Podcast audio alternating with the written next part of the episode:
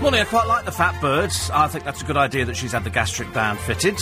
Unfortunately, it never worked. But there again, as you probably heard throughout the entire night, lots of gastric bands don't work. I've seen people on television who've had their jaws wired up and it's not worked. Because if you want to eat, she said that the, the reason she wants the new sort of stapling process is because she's addicted to chocolate like most people. Um, and so she said that's that's the big problem. Unfortunately, as you can probably gather, she's weak. Uh, she's ineffectual. She's unemployed. No big surprise there. And uh, how she affords the money to buy chocolate, I've got no idea. How you get to be that size? And the answer is she's eating junk food. And she likes junk food. She likes packets of crisps. She likes her chips. She likes all, all the usual stuff which makes you fat unless you do exercise. And of course, if you're not getting up to go to work, you're not actually getting any exercise. So that's why she's the fat lump she is now. To be honest with you, she's also craving attention. Sometimes, you know, when people want these operations, it's a way of sort of saying, look, please help me, I can't do anything else. Frankly, I couldn't give a flying toss about her. I couldn't care less if she explodes as a barrage balloon. I'm really not that interested because it's self-inflicted. If it was, if it was, if it was an illness, then you could understand why, you know, you would say, well, listen, we definitely have to get her in there and do something about it. But as I mean, she's no, she's no use to man nor beast. Why doesn't she save money up and pay for the operation? I think people like that should actually have to contribute to it in some way, shape, or form. How? I've got no idea. Perhaps you just take money off their benefits. But I think anything that gets her back working again has to be a really good idea. So the quicker she's back working, the quicker she can start losing the weight, and the quicker we can get her off crisps and chips and fish and McDonald's and Kentucky Fried Chicken and, and cheap food, the better. Because that's the only thing that's making her ill. And obviously she's not happy about it. She's done an interview in one of those magazines, which presumably either sort of give them money. I think that those those magazines actually do nobody any favour whatsoever. There's so many of them now. You go to the newsagent, and there's hundreds of closer, now, new, next, you know, tomato, whatever it happens to be, loads of these things, and and it just fuels the public's insatiable appetite for people whose lives are really quite much worse than your own. So you like reading them and having a good old laugh at them because you think, you know, my daughter was a prostitute. And you think, I'm not at all surprised. Look at what she grew up in. You know, every time you open up the paper today, you've got Imogen Thomas selling yet more tacky stories of who she slept with. I mean, it, it really is. It's a little bit bad. Pros- prostitutes years ago used to sort of, you know, have clients, but then keep their mouth shut. Make up your own jokes. But in fact, uh, unfortunately, what they do now is they go to the papers, they, they find an agent, and the next thing they're actually doing is selling a story over who they have slept with. I noticed, actually, and I'm glad that John has, um, has mentioned the, uh, the whistle, because he's in Southampton. This is the whistle from Titanic. Because you know that the other ship that, that's gone out there to recreate the voyage uh, has had to turn back because a BBC cameraman's not very well. So quite clearly, the BBC are on a nice little freebie over there, and they're filming it, presumably so that they can they can then sort of make another television program about it. And so they had to turn the ship round, head back in. We've had it before. Every time I'm on a cruise, once uh, there's always somebody who goes ill on it. There's nothing you can do about it. You can guarantee there's going to be somebody who's going to fall sick on it. So this time we've got a 56 year old cameraman, far too old to be working for the BBC as far as I'm concerned. But the BBC tend to employ people until they become like 190. Once you're there, you're there for life. So uh, you go round Channel 4, go round Channel 5, the cameramen are 12, 13, 14. Go to the BBC, 90. And so they send an old man out on board a ship who then becomes ill, so they then have to sort of stop the thing, so they're now delayed while they have to get out at vast cost. You know, an aircraft to airlift him off so they can get him into hospital. We had it on our ship. I think we were sort of like two or three days out, and all of a sudden the ship grinds to a halt, and you think, "Oh God, what's going to happen now?" And it turns out somebody was ill, so they have to airlift them off. Otherwise, you have to send the thing back to uh, back to port again. A couple of other stories in the paper. Well, in fact, there's three things in the paper today which I which I quite like. One is the amount of hotels in London who have been rapped over the knuckles for charging a lot of money for their afternoon cup of tea. The uh, the most expensive is the Lanesborough adored by Leonardo DiCaprio. It used to be a hospital. I think Lane, was the Lanesborough Hospital? I think the Lanesborough was hospital. When it first opened, we did a big thing there and we had conferences at the Lanesborough. It's a lovely hotel right on the corner, but their afternoon tea is 85 quid. For £85, you get a glass of Krug champagne and you get, you know, scones and cream and uh, little sandwiches and stuff like that. Which actually, if there's two of you, so it's 170 quid and then you're going to tip, so you could probably leave 20 quid, aren't you? If you're to, if you can afford that much money, 20 quid is going to be nothing. Um, and then there's, uh, if, if, at the Ritz, I think a champagne tea is £64. They're all roughly about the same price. We had it at Claridge's a few times, and that's a really nice afternoon tea in nice surroundings. That's what you're paying for. You're not paying for just sort of a cup of tea served to you and a glass of champagne. It's all done very nicely. The little sandwiches are all beautifully cut. The little petit fours are beautifully made. Everything you know is made on the premises. And so I think, I'm pretty certain, at Claridge's it was about, I thought it was about 90 quid. To be honest with you, I really, I really did. I'm, I'm pretty, pretty certain that it's about, it was about 85, 90 pounds. And for that you get a glass of champagne, and then you get, um, a choice of tea. And I think at Claridge's they've got like 40 different teas. Then you get the little finger sandwiches, which are delicious. I mean, they really are. There's something nice about about finger sandwiches. Then you get the little cakes, but you can order more if you want it. You know, if you want more sandwiches, they'll bring you some more sandwiches. At that price, I suppose it's it's worth it. But uh, there's no shortage of people paying it. London must be absolutely chock a block with rich people. Although at Asda, tea bags, scones, a loaf and sandwich fillers to cover several high teas is £10.53. They don't actually serve afternoon tea at Asda. I'm just pointing that out in case you think, you know, if you're a chav listening, you'd want to head down there as quick as possible. No, no, you just have to buy it and make it yourself. Uh, which magazine have done this report. Must be quite a good report to do for which. You go down there and they say to the reporter, you're going to have to eat tea at lots of different places. And they go, oh, right, that's a hardship, is it? Not really. And they want to know whether the swanky surroundings justify the cost of a cup of tea. And personally, I think they do. I think they absolutely do. If, if you, I mean, if you don't want to go there, don't go there. It's not they're not remotely bothered about somebody who's going to complain about the about the actual cost of an afternoon tea. I mean, because they've been these prices for years, which are a little bit late on the uh, starting blocks for this one. But if if you don't want to go and eat there, don't go and eat there. So it's like saying, oh, can you imagine Rolls Royces cost this much money, or you know Bentleys cost this, or if you fly first class from Heathrow, it costs this much money. Well, don't don't fly first class if you can't afford to do it. Don't do it. If you can't afford to have tea at the Ritz or the Lanesborough or the Connaught or you know or any one or the Dorchester, any one of these hotels, don't go there. Go somewhere that's you know within your means. There's loads of tea shops. I think they've actually done a big report in one of the papers where they've done Betty's of Harrogate, where even their tea is something like 30 plus quid. So it's not cheap, and that's just for a little tea shop. Admittedly, it's a good tea shop, but you're paying for your surroundings. I think you're actually paying for something really, really nice. Anyway, uh, just going back to, uh, to John, we did see the commemorative events since the mighty Titanic departed Southampton for the last time. He said, I told you it'd be awesome, and it was. At the noon departure time, I was at the VIP service of Remembrance at the Titanic dock, and as the sound of the throaty ship's whistle blasted across the port, it put a shiver down my spine. You'll have to tell me, actually, John, whether or not we were saying yesterday it was a recording of the ship's whistle. I didn't think it was a recording. I thought it was the ship's whistle. But uh, we were saying it was a recording, and I, and I wasn't sure if it was. He met untold relatives of those who perished and felt moved emotionally. And um, he says the opening of the city's new Sea City Museum went well also. Next comes the British Titanic Society Convention. Fantastic. But uh, shiver down your spine when you hear the actual whistle from Titanic and the, and the sound that it made. That must be there because when we went up, we we went out of Southampton a few years back, and we had the QM2 next to us, and by God, when that thing sort of sounded its hooters, oh, the noise it reverberates. It absolutely reverberates throughout everything. It's absolutely fantastic. It really is. So uh, I'm glad you had a, a nice day down there, and I'm glad it was very good indeed. The other story in the paper is uh, romantic drama The Notebook. It's apparently the biggest tearjerker of all time. Isn't that strange? I've never even heard of The Notebook. Apparently, it's a 2004 Weepy. It's got Ryan Gosling and Rachel McAdams, and it even beat Titanic to the to the top spot. Marley and Me is in there at number two. Now, I've got this film. I've never seen it. Schindler's List is very good, but then it's a it's a reenactment of actual events. Titanic at number four was a made up story. You know, they had to sort of embellish it. Still, still good, still good. Good night, Mr. Tom. I can't. It, it was um, what's its husband, isn't it? Who was on the, the television a lot. I didn't know they made a film, I just thought that was a TV series. The Green Mile's very good. I've seen that a couple of times. The Help, I've never even heard of. Up. How on earth can that be a weepy? Up. How could Up? That was that uh, Pixar film, wasn't it? I think. The Lion King, Toy Story. And then and when you look at the films that make women cry and films that make men cry, there's, there's not really a lot between them. At number five for, for men, it's The Green Mile. For women, it's The Green Mile. Number four is Titanic. In the women's list, it's Titanic as well. Uh, number three, Schindler's List. Whereas for men, it's Goodbye, Mr. Tom. Schindler's List is number two, and Marley and Me is number one.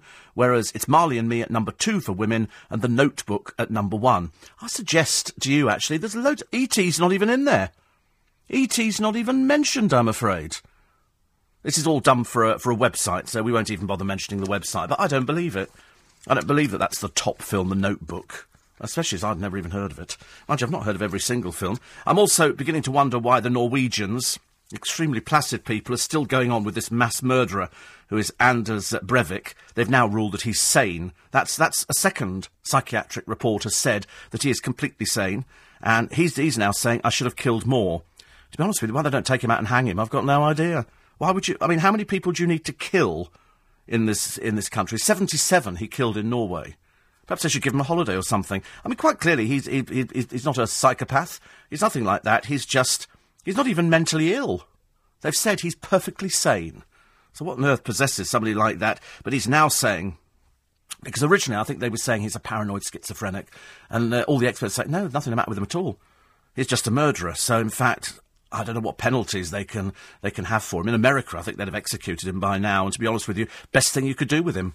There's no point in keeping somebody like this or even wasting time and money on a trial. You know he's guilty. You don't need to go through a trial of anything. You just have to decide why he did it and if there's anything you can do to sort of prevent it happening again. And the answer is there is nothing you can do to prevent it happening again. I remember talking to the woman who'd written the book about the child killer, Mary Bell. And um, Mary Bell had received a fee for cooperating with this book. She was a child killer. And uh, what basically the author was saying was that children change. And uh, I remember arguing with her, sorry, discussing with her exactly how it works, why you can pay somebody for committing, you know, a murder all those years ago. Uh, and I think the fee was something like the papers were saying probably fifty thousand pounds. Either way, it was somebody who had committed an atrocity when they were young, and then somebody had written about them when they were much older. But in order to get them to talk, you have to offer people money. And I said, What's the purpose of the book? And she said, Maybe we can learn from it. And I thought, Well, you can't learn from it. You can't predict, and you cannot look out on the streets and try and work out which child out there, an adult, is going to commit murder. You just have to wait till it happens, because you can walk past 20 people in the course of, a, of just a quick walk down the high street. Any one of them could be a murderer. LBC 97.3. We've been much stamina over at EastEnders. They've had to give um, time off to Patsy Palmer. And they say she's been given six months off so she can spend time with her, her real life kids. And apparently Charlie Brooks, who plays Janine Butcher, uh, is also taking a six month break from the show and may appear in Strictly Come Dancing. I mean, to be honest with you, I don't know why they bother with these people if you can't even be bothered to commit yourself, you know, because, I mean, jobs in acting are fairly hard to come by. And uh, Janine Butcher, frankly, I, I really couldn't you know, care less whether she was run over in the programme. But I mean, to take time off and then go on to something else means, as far as I'm concerned, they're not really that committed to something. It's not exactly difficult, is it? You turn up, there's probably a car sent for you. You turn up, somebody gives you a script, you learn it in the car, you do a couple of scenes, and then you go home and millions of people watch you. And that's how it works. Uh, Steve, we've got a culture that allows people to say, not even tongue in cheek, it's not my fault, I've got no self control or willpower.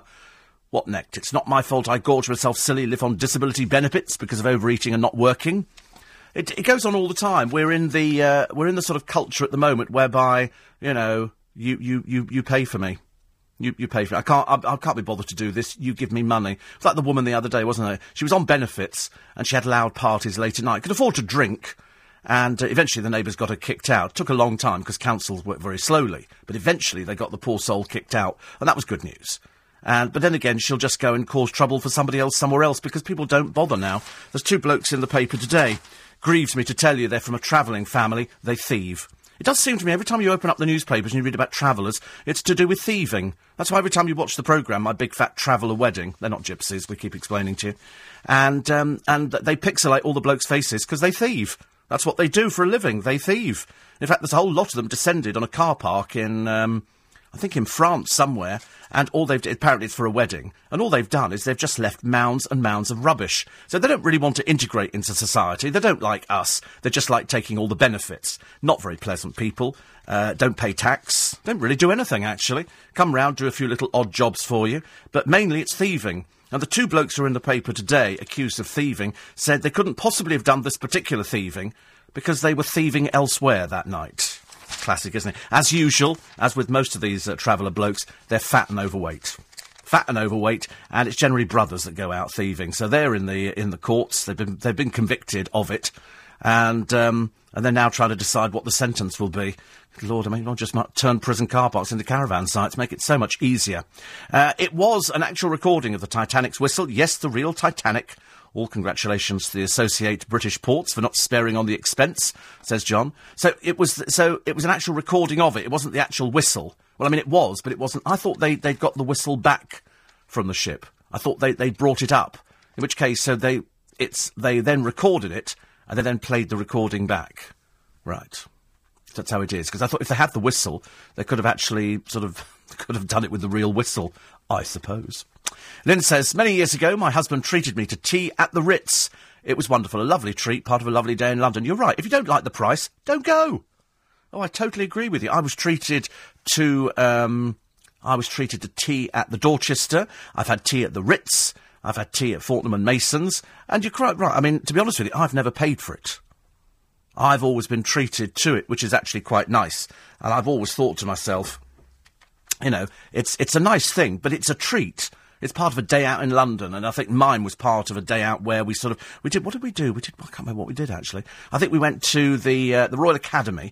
There was a special exhibition, and and I think what else did we do? Actually, we went there. Then we went for tea, and then we went. Where did we go after that? I think we went off to something else, and then we went off to the theatre. So all in all, it, it was a day of cramming everything in. But you don't do it all the time. Some people do it all the time. Some people do it all the time. Some people you know, actually go out there and they will do tea every day. You can see the ladies in Fortnum and Mason. You know that they have tea in there every day because they're those sort of people. And you could probably go round the country. You'll find all sorts of hotels offer afternoon tea. Even the littlest hotel, afternoon tea, because that's what people want. They want to sit down and have a cup of tea and some little sandwiches. So it's, it's great. Joey says Marley and Me's great. It's a true story. The Help was nominated for several Oscars and won at least one at the Academy Awards just gone, and you've never heard of it. It's a story of black maids in the segregated South in 50s America. Oh, right. I might have to. Oh, as in the help, the hired help. Oh, right. But uh, I must go and get Notebook, I think, or find out at least what it is. Because if I've never heard of the blooming thing, and it's been voted number one for, for weepy films, I definitely need to see it. Definitely need to see it. Lots of pictures in the in the papers today of um, of Beyonce. Good God, she's unrecognisable. Uh, Beyonce here, and she's uh, swimming on a St Bart's beach. Doesn't look at all like Beyonce. It really doesn't. And I still like her when um, she did. Was it Glastonbury? Something like that. I really, really enjoyed that. Absolutely loved it. Absolutely loved it. I thought it was the best thing I'd ever seen. I was explaining to a friend of mine the other day about how good she was on stage and how much the crowd absolutely loved her. I would never go to Glastonbury. Not the kind of thing you'd ever want to go to, I'm afraid. Derek Jacobi has fulfilled a lifelong ambition. He's appeared on Coronation Street, but blink and you'll miss him. He apparently uh, the 73 year old film great, good lord, 73, who once tried to smuggle himself on set with Bradley Walsh, will appear as a drinker in the background of a scene at the Rover's return. So that's quite nice. He's not the only famous face. Apparently, Peter Schmeichel and Sir Cliff Richard have also been sneaked in. I love the idea of Cliff Richard in the bar and nobody nobody recognises Cliff Richard. Although there is a, talking about people who appear on things and then blink and you miss them. Holly Willoughby apparently is one of the co-presenters of The Voice. In three of the shows, she's appeared for a total of one minute, 20 seconds. And people are now questioning, because this is the BBC big rip-off, isn't it? It's all funded by Universal. It's cost £22 million to make, but it's one giant advert. And it's a, it's a bit of a fiddle. Because most of the artists are either signed to Universal or they've got friends at Universal or they've bumped into somebody from Universal. And so Holly Willoughby has appeared for one minute, 20 seconds. They said at one point, you know, if she appeared on screen and then she'd gone and that was all you saw of her in the entire programme, which is uh, not the best thing, is it? Not the best thing. Uh, more on the Tory donor today. This is William Ives. Who, uh, well, he, he, and his wife split. He called her some very, very rude names, and she called him rude names. And then she said, Of course, you know about his past, don't you? You know he was a bouncer for the Krays on one of their clubs. And uh, although, you know, some people have said, no, the claims are rubbish. And all it is, it's a war of words. It's a, it's, it's, it's a feud over claims that he harassed her, but I think he's donated to the Tory party something like £561,000. Uh, there's also stories in the paper today.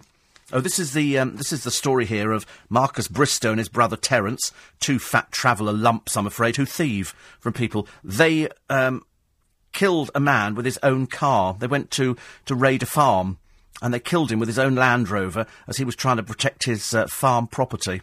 It's absolutely disgusting, these people. I tell you, the sooner we bring back hanging, the better. I wonder if we could bring back the death penalty quickly. I don't think it would ever work, though, would it? The argument's always been that just in case you make a mistake, and I think we've made mistakes in the past, you know, that would be the danger. But sometimes you just think some people just don't, they don't deserve to live. They don't offer anything to anybody. They don't uh, contribute. It's exactly like uh, in the paper today. Lots of stories. Unfortunately, they're only in Richard Desmond's papers of Prince Harry enjoying a blossoming relationship with Mollie King of the Saturdays. A bigger pile of rubbish you'd be hard pushed to find, ladies and gentlemen. They were seen singing karaoke in a nightclub. If you read the story properly, they were seen singing karaoke in a, in a, in a sort of disco bar because Harry likes one or two drinks. Mollie is a little bit one of those, the Saturdays haven't performed for ages, I'm afraid. There's not really a lot you can say about them. They had one member in rehab and, and they mime quite well. That's all you can say about them. She's been desperate to try and forge some sort of career. Uh, but it hasn't really worked. So she goes to a nightclub where Prince Harry is, and uh, she's blo- he probably hasn't got the faintest idea who she is. I'm in the Saturdays, right? Of course you are. What day are we here? Saturday. Oh right. And, um, so now they're saying, because they left separately, they just had a chat like loads of people. You know, otherwise Harry would be having an affair with half the bar staff, I should imagine. So uh, I don't believe a word of it. Don't believe a word of it that they're having, uh, that he's actually smitten. Apparently, a close friend said it's early days. Yep, it's so early, it's not happening. And that's what we like about things. Although there was something else in the paper I was looking at, apart from, um, apart from the TV dwarf uh, who got to sleep with. Uh, with the Rooney hooker for free. Kerry Katona has now hit back. Remember there was this this story the other day in the papers, and I, I can't remember exactly what it was, but it, they, were thinking of bringing back, God help us all, uh, Atomic Kitten. I don't know why. They were rubbish first time round. We don't want them second time round. So now there was talk about Liz McClarnon and Natasha Hamilton and Jenny Frost being brought back. But uh, Jenny Frost, who now hosts Snog, Marry, Avoid, uh, has refused to share a stage with Kerry Katona. I mean, quite rightly so. You don't want to share a stage with Kerry Katona. She has no talent whatsoever. She serves no useful purpose. But uh, Katona says the thing is, I was the founding member of the band. There was no band, Sweet Pea. There was no band. It was in your deluded time. Remember when you were sort of having all those little sort of problems? It was there was no band. It was just a miming thing. You can't sing for toffee. We know you can't sing. We've heard you attempting to do it on television. So it's just it's just not happening. And so really, it would be a lot easier if if if you didn't sort of bother about it and just left it. Nobody's interested in you.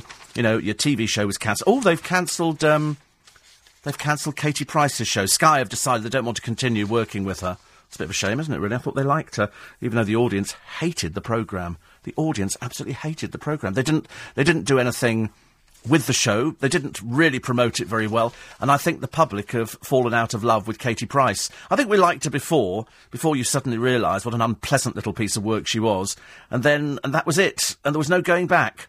There's only a few little 12 year old girls who sort of follow her and buy the little outfits and, you know, buy into the I've written this book rubbish. And that's, and that's about it. The perfume is sold remainder, I'm afraid, in markets. So that never did particularly well. Most of the stuff she touches doesn't do very well, but she's just on a fee. It's like a licensing fee. They say, I tell you what, I'll actually lend you you know, my name and you will flog a lighter or you'll flog a mobile phone or something like that. And unfortunately, they get a little bit of publicity because they could sell it on the telly as she will put you on her reality show.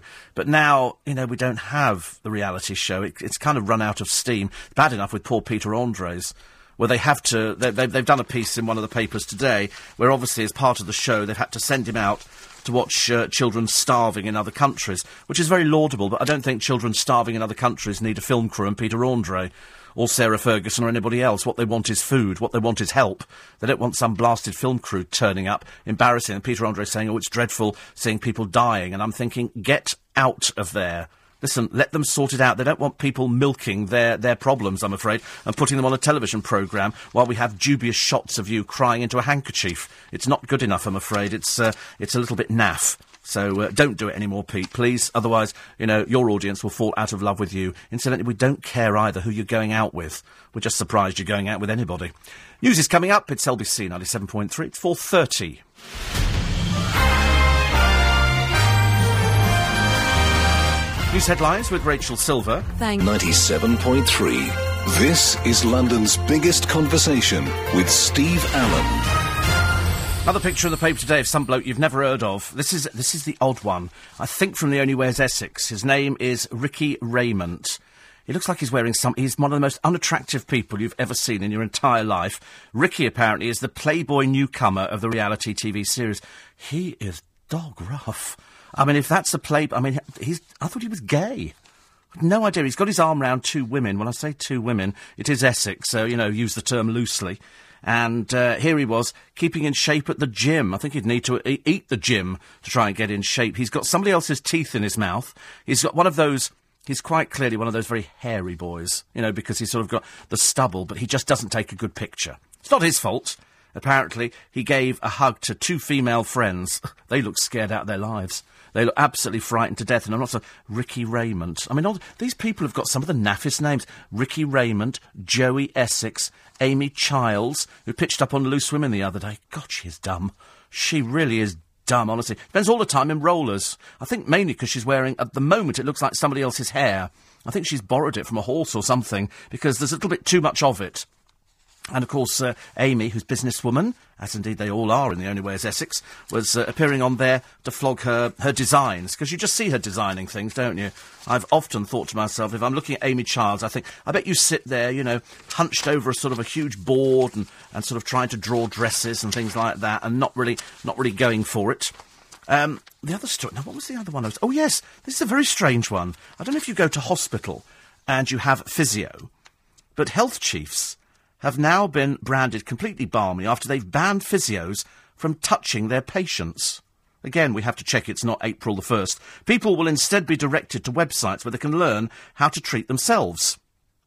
NHS bosses insist the plan allows patients to take control of their condition so they can get better quicker.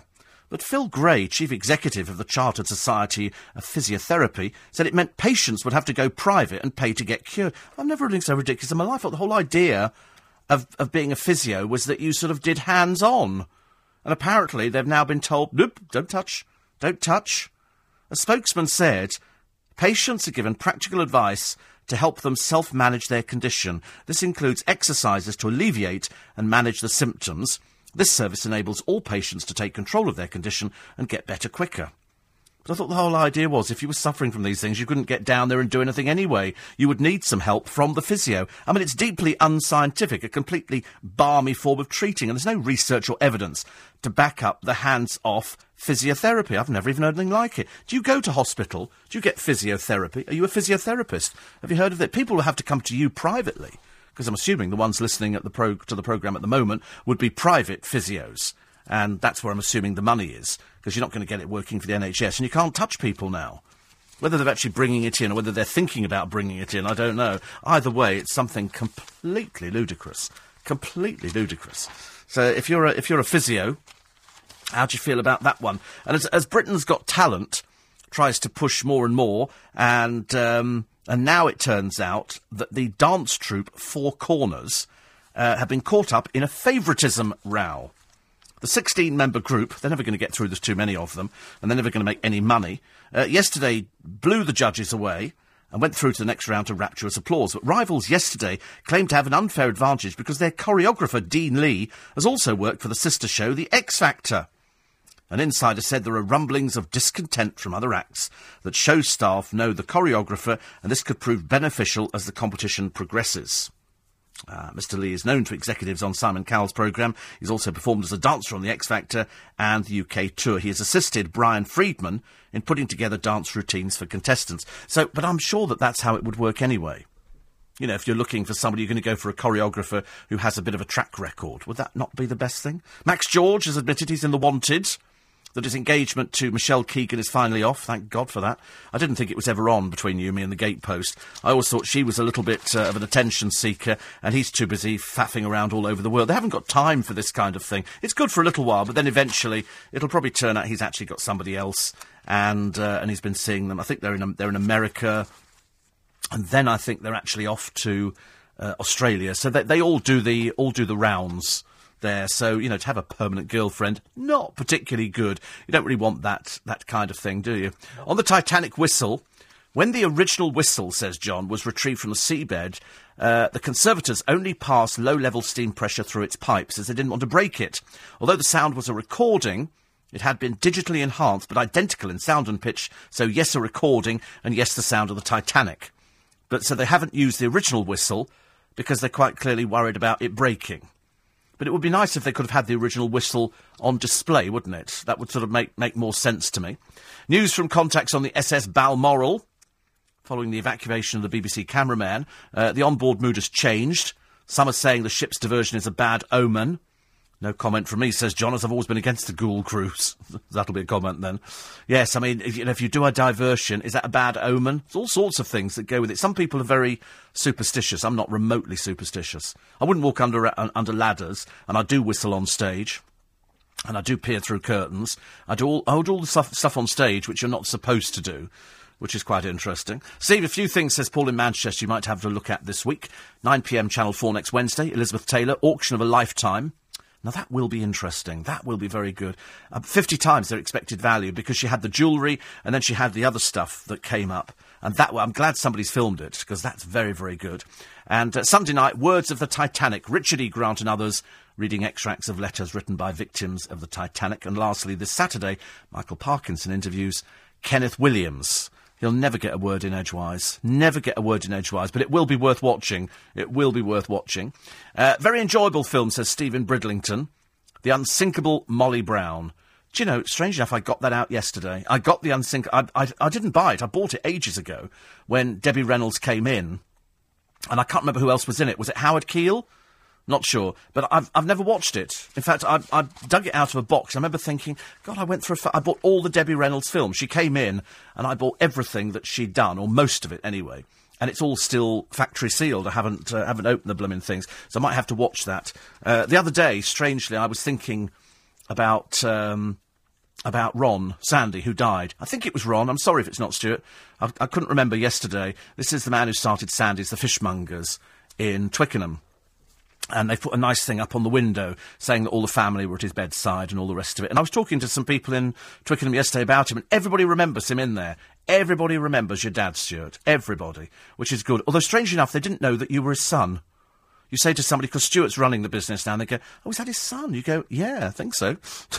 so there you go. But uh, fondly remembered in, in Twickenham, the man who started uh, the fish shop, which has gone from strength to strength. In fact, I don't think you could actually sort of have a more successful business. He really does. He puts his little heart and soul into it, bless him. Uh, 84850 steve at lbc.co.uk. And uh, Sandra says, like you, I've never heard of Notebook, but I bought it in a bargain bucket. What, chicken? Oh dear. One of the saddest love stories I've ever seen. You just don't weep, you sob. Oh dear. Oh dear. Little bit, little bit of a shame there. I tell you what they, they showed on the television the other day. They showed The Way We Were with Robert Redford and Barbara Streisand.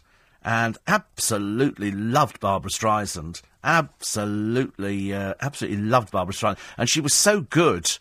She was so, so good in this film. At the end of it, you felt really, really sorry really, really sorry for her because you think she didn't get the bloke, but you know you got the feeling there was something there. But I remember people coming out the cinema going, "Best film we've ever seen, best kind of weepy film."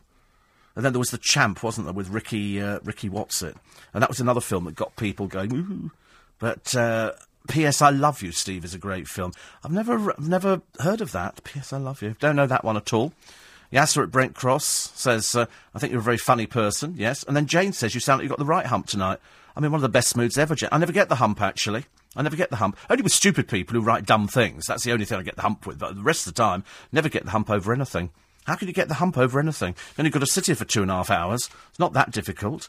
Um, one here, I think it's uh, somebody in Swiss Cottage says, Did you see the dancing dog on Britain's Got Talent? There's a dancing dog. No, there can't be. That was the last series. There's, there's not one in the new series, is there? There can't be a dancing a dancing dog, not on the television again. No, they've done that act before. That was the last series you're thinking of. Definitely not in this new one. There's nothing. There's just some singers, jugglers, fire eaters, probably some magicians and stuff like that. That's about it. But I've never uh, I've never heard of another dancing dog. Sorry about that one. Uh, an internet troll sent a threatening message to Tory MP Louise Mensch, ordering her to choose which of her children should die. The email said, You have been hacked. We are inside your computer, all your phones, everywhere inside your home. So get off Twitter. We see you are still on Twitter. We've sent a camera crew to photograph you and your kids, and we'll post it on the net, including Twitter. Then they write something rude. You now have a Sophie's choice. Which kid is to go? Who will you choose? And, um, they they found the person who it, it takes them like five minutes to find somebody. The moment something's written on Twitter or something is sent by email, they find straight away. And nowadays, people prosecute. You've seen more people in courts now and more people sent to prison, and uh, they get fired from their jobs. Mainly, they're they're people with mental illnesses. And um, they don't they don't have a lot a lot going for them at all. But uh, this man is called here. Uh, what is his name? Frank Zimmerman. He's sixty. He's 16. He's an internet troll, and he was found guilty the other day. And they're now going. He actually failed to turn up to court. This is for the third time. So next time they'll be dragging the poor little girl's blouse, screaming out of his home. Frank Zimmerman, 60, used this uh, computer to attack the mother of three, verbally abusing and threatening her. I mean, he's really not a very nice person at all. He said he couldn't go into court because he's agoraphobic. Let's drag you out, darling. Let's drag you out. But um, uh, she didn't go to court either. So, in fact, he was sentenced uh, in his absent, absence and found guilty. And I'm assuming now we'll just keep him in prison because that's good. If he's agoraphobic, that'll be nice. He can stay in there. We can have the door shut and let him die in there, as far as we're concerned. Nobody's particularly bothered about people like that. So, uh, yesterday, uh, the police went to his squalid semi. It's always squalid, isn't it? You know, you're never going to be living in a luxury house. There are always people who are so down on their luck they don't really know what to do. They haven't, they've got nowhere to turn, and they're very jealous of other people. So he would see her in the paper, and then he would write. I mean, obviously, really stupid.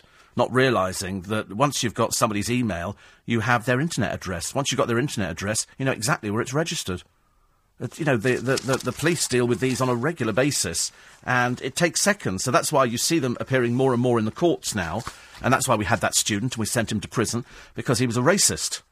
And you have to, you have to deal with these people very quickly. So when he comes out, he will be shunned. And uh, hopefully the university that he's at will kick him out. And uh, perhaps his, we get more people lying, saying, oh, it wasn't me, somebody else did it. And of course, you can always tell. You can always tell with these sort of people. So, uh, so my, my thoughts on that for today are that's good, we found him. Just embarrassing, he's a 60 year old, but he lives in a squalid place. Because most of them, as I say, are sort of dirty and they smell and things like that. They can't help it. Steve at lbc.co.uk, 84850 0845 6060 973. Especially on the subject of this, uh, of this fat woman who's already been in the papers before. She's been in the papers because she was overweight and she's had a gastric band fitted and, um, and now she's, well, it's not really helped. She has lost a bit of weight, but she wants to lose more, and she thinks that the NHS should pay. And as far as I'm concerned, I think the NHS are paying. She says, I'll lose the flab you know, if I have another 15,000. She's a miserable looking thing, but then you would be if you were that fat, and she's got fat hanging off her arms and everything else. She, but she only weighs 20 stone. Now, to be honest with you, I don't think 20 stone in this day and age is that bad. She does, um, she does spend 600, she does, oh, sorry, she, she gets £600 a month benefits. Small wonder she's too bone idle, just sits there and she eats chocolate and crisps every day. Well, she says, I have two packs of quavers and a chocolate bar. I do feel guilty about the money spent on me. Tam Fry of the National Obesity Forum says Laura ignored advice. The NHS came to her aid. Now she's scrounging off the system. Oh, absolutely. Let, let, let, let the fat one, you know, sit at home and just balloon. Although, do we do we give her help? I don't know. I think we're all in two minds over it. One th- one thing is you look at her and you just think, no, you're a waste of space. Get off your extremely fat bottom, get out there and get a job, and that will help you lose weight. B, cut down. If you see her coming into a shop near you, you know, just don't serve her Chris. So we're not it's serving you that fatty.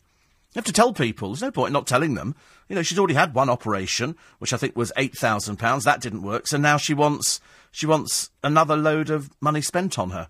And I think the majority of people are saying, I think there are more deserving people within the NHS, not, uh, not a self inflicted obesity problem. So if you want it, you pay for it. If you haven't got the money, just have to get fatter. Well, failing that, just do some exercise. Can't be that difficult. She's done her interview in Closer magazine. they paid you money. I tell you what, why don't you just get fatter and fatter and fatter and blow yourself up?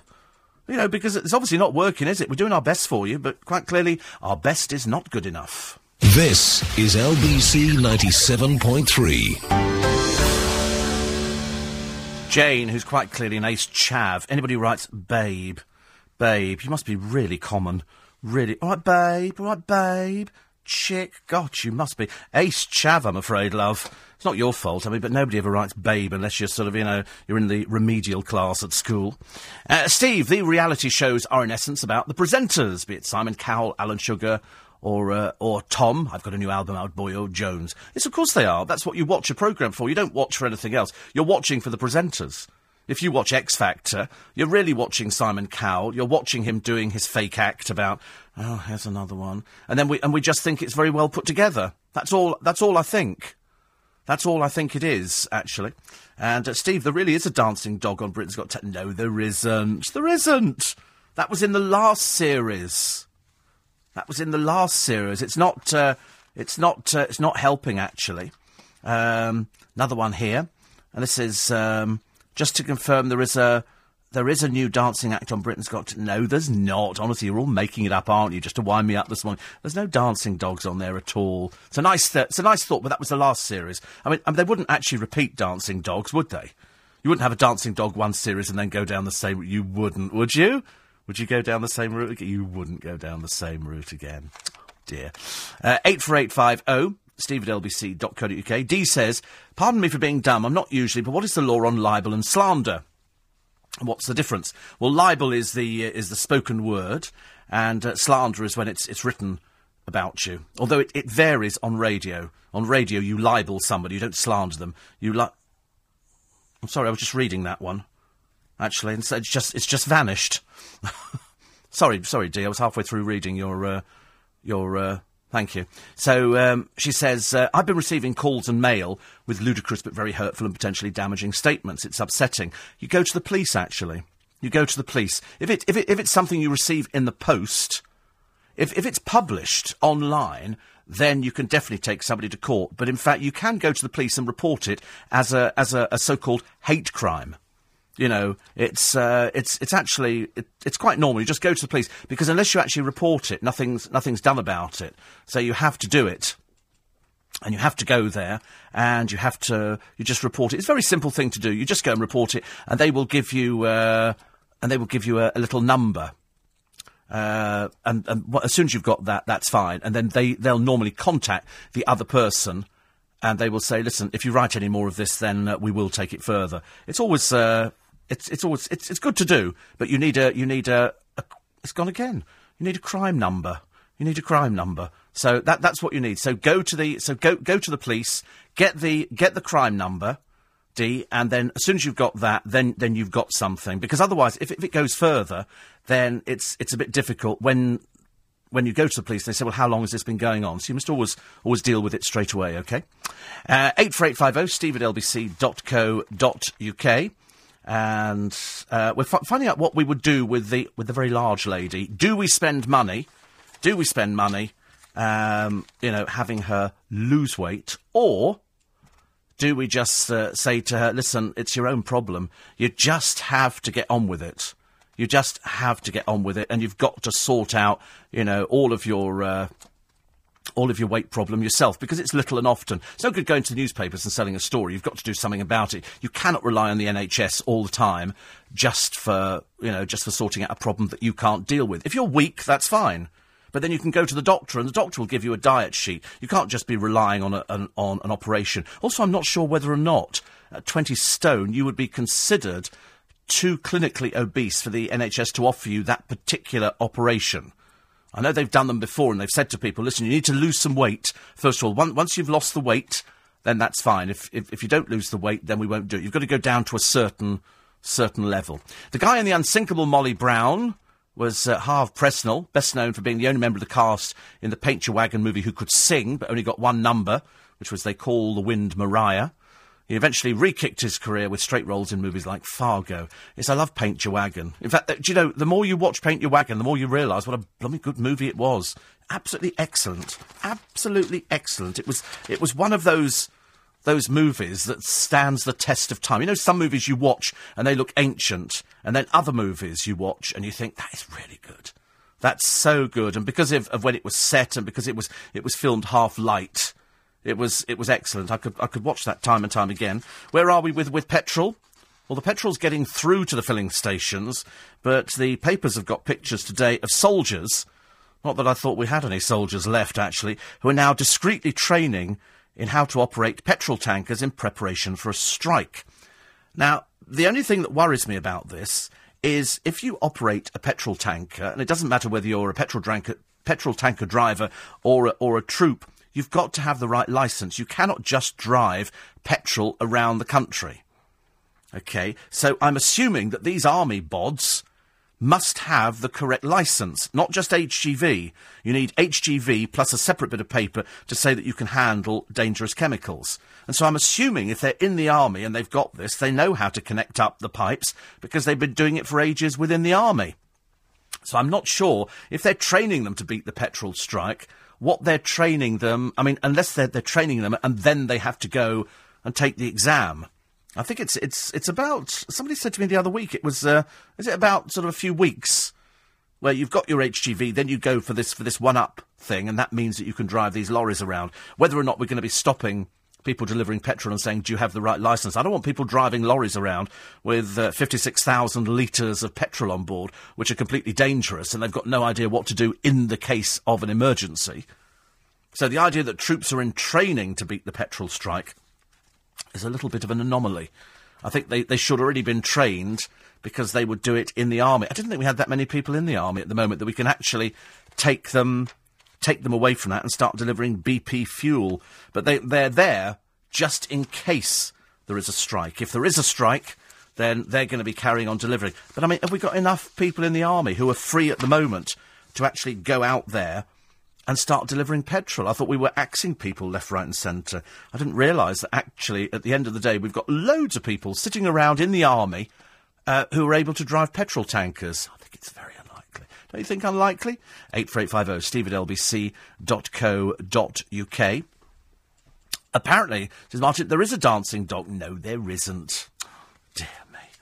I don't know. Everybody doing that. That's like saying they can't have a singer on this year's show because they had one last year. It's a different. No, it isn't. They haven't got a dancing dog on there. Ridiculous. Anna says, promise you, look it up on the computer. Don't believe you. Don't believe you. You're just making it up. Making it up. Uh, slander is spoken, libel is written. No, it's not actually, unfortunately. That's the hard and fast rule, but radio, it's libel. It's not slander, it's radio. It's, uh, it's, uh, it's spoken, and that's, and that's libel. On the radio. So uh, there you go. You don't slander somebody on the radio, you libel them on the radio, which is always marginally more entertaining. Uh, rude writers, ladies apparently enjoy reading bonkbusters. And the reason you enjoy reading bonkbusters is because they're a little bit rude.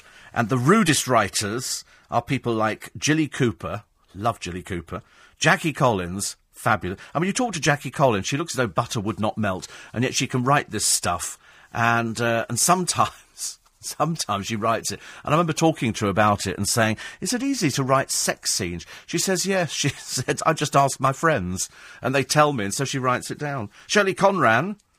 The uh, another Fleet Street journalist. There's so many Fleet Street journalists who are writing this sort of stuff now. She made her name, I suppose, writing Superwoman, which was a 70s guide to being a working mother and a wife, and then spent 18 months researching a book on sex for girls, and then turned it into a steamy novel, and hence we got Lace. Uh, and Edwina Currie also writes um, lots of rude things, based, of course, probably on experiences, I should imagine, in Edwina's case. I've never read any of Edwina's books. To be honest with you, I've never read a Jackie Collins, although I've done Jackie many, many times over the years. I've never read a Jilly Cooper because I, I always think there's a market for these books, and I always thought that the market was predominantly ladies. I think if you ask the majority of ladies, have you ever read a Jackie Collins, they would probably say yes. A Jilly Cooper, yes, because that's like this on the horsey set, but with sex thrown in. Shirley Conran, because that was seen as intelligent sex. Jackie was just showbiz sex which was lots of drugs and lots of people with loads of money, and they're all called Tiffany and great names like that. And Edwina Currie because it was it was sort of modern day modern day, I think. You know, it's, uh, I, I would think there, she's sort of modern day sex. And so she can write about sex in, in politics. Unless, of course, I mean, I don't know if you've read any of these books. Is that what you read them for? Do you read them because they're bonkbusters, or do you, or do you read, or do you read them because they're in the charts and you see her on television? I just wonder, actually, if people read these books because of the naughtiness, because it's easy. I, I wasn't aware that, well, I'm, uh, perhaps it doesn't work the same for men, doesn't work the same for men, uh, about people writing things saying, you know, if, if, if, you're, if you're writing a sex scene, it's, is it, is it as erotic writing about it? I don't know. 84850 steve at lbc.co.uk. Poor, poor Nick in Norfolk says, why go on about Laura all the time because she's an easy target? No, she's, she's sold her story to the papers, and uh, she's wanting. I mean, it's great. I mean, I hope that you don't have anybody in your family that needs urgent operations because there's people like that out there taking money from the NHS. She wants fifteen thousand pounds for this operation, and unfortunately, I mean, you, you probably think differently, Nick. In Norfolk, you probably think that you know fifteen thousand pounds. Let's spend it on the fat woman because uh, it doesn't matter about people with cancer or things like that. They just leave them to one side. So it's not an easy target. She's uh, she's the one who sold the story to the papers. We're just reflecting what everybody's saying and what they've been saying. In fact, for the past uh, five hours on LBC, that uh, really they don't want her to have the operation. It's as simple as that. I think because it's a terrible waste of money. Uh, it's an ADR license, says Barry on the A13. So do, do we think that the um, do we think really that that all these soldiers have got this ADR license? I don't think. I don't think. I don't think so. Paint Your Wagon, number one for Lee Marvin. It was. That was Wandering Star, wasn't it? Where he didn't. He didn't sing it as as actually talk it. He actually spoke it. I was born under a ward. I loved it. It was such a good thing. You know, everything about it was just brilliant. Summed up a, a particularly good time. I couldn't remember the year. Somebody said it was 66. God, I thought it was later than 66. It's LBC 97.3. It's Wednesday morning. Just It's Wednesday. We've had Monday. Monday was the bank holiday. You've got another one coming up, and I bet you all got frightened yesterday. If you're self-employed, you got that letter from the Inland Revenue through, and you looked at it you thought, oh my God, it's an investigation. That's your worst nightmare, isn't it? If you're self-employed and you tend to forget, it's them being nice and reminding you that if you're self-employed, you've got to file your tax returns by October. They like to tell you now so just in case you've got an accountant, you go to him and go, it's October, is it? This is from April last year to April this year. That's what you're filing for. So you're paying a bit in advance. Hope you've saved your tax money. No excuses, remember. News is next with Sam Pittis. On FM. On Morning, Wednesday morning in London town. Steve Allen's early breakfast, four minutes past uh, five. I'll give you the weather forecast in a moment. Nick in Bristol, no, on, on radio, it's definitely libel. It's definitely libel. It's seen as the written word on radio. So it's libel on radio. Slander is spoken, but on radio it's libel. You, li- you don't slander somebody on radio, you libel them because it's seen as the written word. Don't ask me why, it just is. It's one of those strange anomalies which always upsets people. Um, one to avoid next week, says Paul. The ghastly Sarah Millican interviews, even more ghastly Rav, get your shirt off with the girls, and some of the boys wilding. Dancing dogs? is it, is it MI6? No. The B-side of Wandering Star was Clint Eastwood singing I Talk to the Trees, who could actually sing, and Paint Your Wagon was 1969. Thank you for that. Yes, it was. You're quite right. I Talk to the Trees by Clint Eastwood. I think one of the only, t- is it the only time that he's ever sung I don't know why. It was two, two actually good songs on one record. I don't know how they manage that nowadays. I've started listening to a load of stuff. I was coming up in the lift this morning, and I and I, I heard this record, and immediately I'm thinking that sounds really good. And it varies on what day it is as to what comes up in the lift. And this morning, I was listening to. I don't know. I don't know why it just got me. It was one of those things. I thought I want to hear that in the car, and it turns out to be something called "Beautiful People" by Chris Brown, featuring Benny Benassi. And that's all I can tell you about it. But it was so good. And th- when you, when you do it on Shazam, this is where if you hear a piece of music on the radio, you push the button on your iPhone and it listens to it and then it puts up the name of who it is singing. And it's, it's a brilliant source as far as I'm concerned. It's absolutely brilliant because it's so useful with, with tracks you hear. If I'm listening to something on Classic FM and I've missed the beginning and I've missed the presenter telling me what it is and I've missed the end bit, then I like to sort of grab it halfway through and it'll, it'll tell me the recording, the year it was done, where it's available, and it's it's a brilliant service. It's I mean it's absolutely fantastic. I absolutely love it. Uh, re Bonkbusters in Fawlty Towers, the Waldorf salad episode. Sybil is reading a Harold Robbins book. Basil Ranson. Re- yes, they, she's sitting in bed reading it, isn't she? I think she's sitting in bed and she goes, yes, Harold Robbins was very good. The pi- was it the pirate was Harold Robbins? I used to like Jacqueline Susann. She wrote books I thought appealed to everybody. She wrote a very good one called um, uh, Valley of the Dolls. Then there was a strange film that came out, a Russ Meyer film called Beyond the Valley of the Dolls. Uh, but the dolls that Jacqueline Susann was talking about were pills. And it featured uh, a singer. Never too sure who it was supposed to be. I thought it was based on Judy Garland, a singer who sort of, you know, popped pills every five minutes of her life. You know, pills to wake up, pills to go to sleep. And she became a big star. And Jacqueline Susann wrote a very good book. I was going to get that book actually. I've just realised because my godchildren have got a chocolate brown poodle, it's sort of a toy poodle, but it's actually it's I'm, I'm warming to it greatly. It's, it's it spends a lot of time sleeping, as do many dogs. But Jacqueline Susann wrote a very good book called Not Tonight Josephine, or Tonight Josephine, and Josephine was their chocolate brown poodle, which her husband absolutely hated when she brought it into the household because she was quite sophisticated, Jacqueline Susann. I think she lived on Park Avenue and she wrote these books which were very, very successful. And so she wrote this book. Uh, there was one she wrote which was called The Beauty Queen, uh, which I think was based on a woman called Anita Bryant. And then there was another one she wrote which was loosely based on Jackie Kennedy. It was about the uh, a president and his very glamorous wife and he gets shot, but the family have got no money, but she has to pretend she's got lots of money. So it's a very good book. And then she wrote Not Tonight Josephine, detailing the arrival of this chocolate brown poodle in the household. And it was it was just very funny. For anybody who'd ever had a dog, this would be the sort of dog that you would want. It, it went with them everywhere. Sadly, Jacqueline um, lost her life to cancer. But she left this fantastic legacy of books. Never read any of them, get them. But you're right about Harold Robbins. He was considered a bonk buster as well. But do people still buy them? Do people still buy the Harold Robbins books? Do people still go out there and do people buy them if they are if if they are bonk busters? And does there have to be so much sex in books nowadays? I don't think people read anymore. I know that books come out and we talk about them on in conversation, but I just wondered. I thought most people downloaded them. I've downloaded tons of stuff to the iPad tons and tons of stuff. Um, Anna says, I'd love you to see the dancing dog. Would you stop it with the dancing dogs, honestly? It's ridiculous. Jonathan in Islington says, I love it when you say, is, is it MI5? Which was lovely Daphne in um, in uh, Eggheads. It was just she knows the answer to everything. Even even when they sort of they throw it over from the other side, she knows the answer. She'd be very infuriating in a pub quiz. I should imagine they wouldn't let her in. They'd probably say, "No, you're you're definitely not going to be here for the pub quiz. I'm afraid." Uh, Paint Your Wagon, one of my all-time favourite films, says Stephen Bridlington. We're talking about uh, films that make you cry.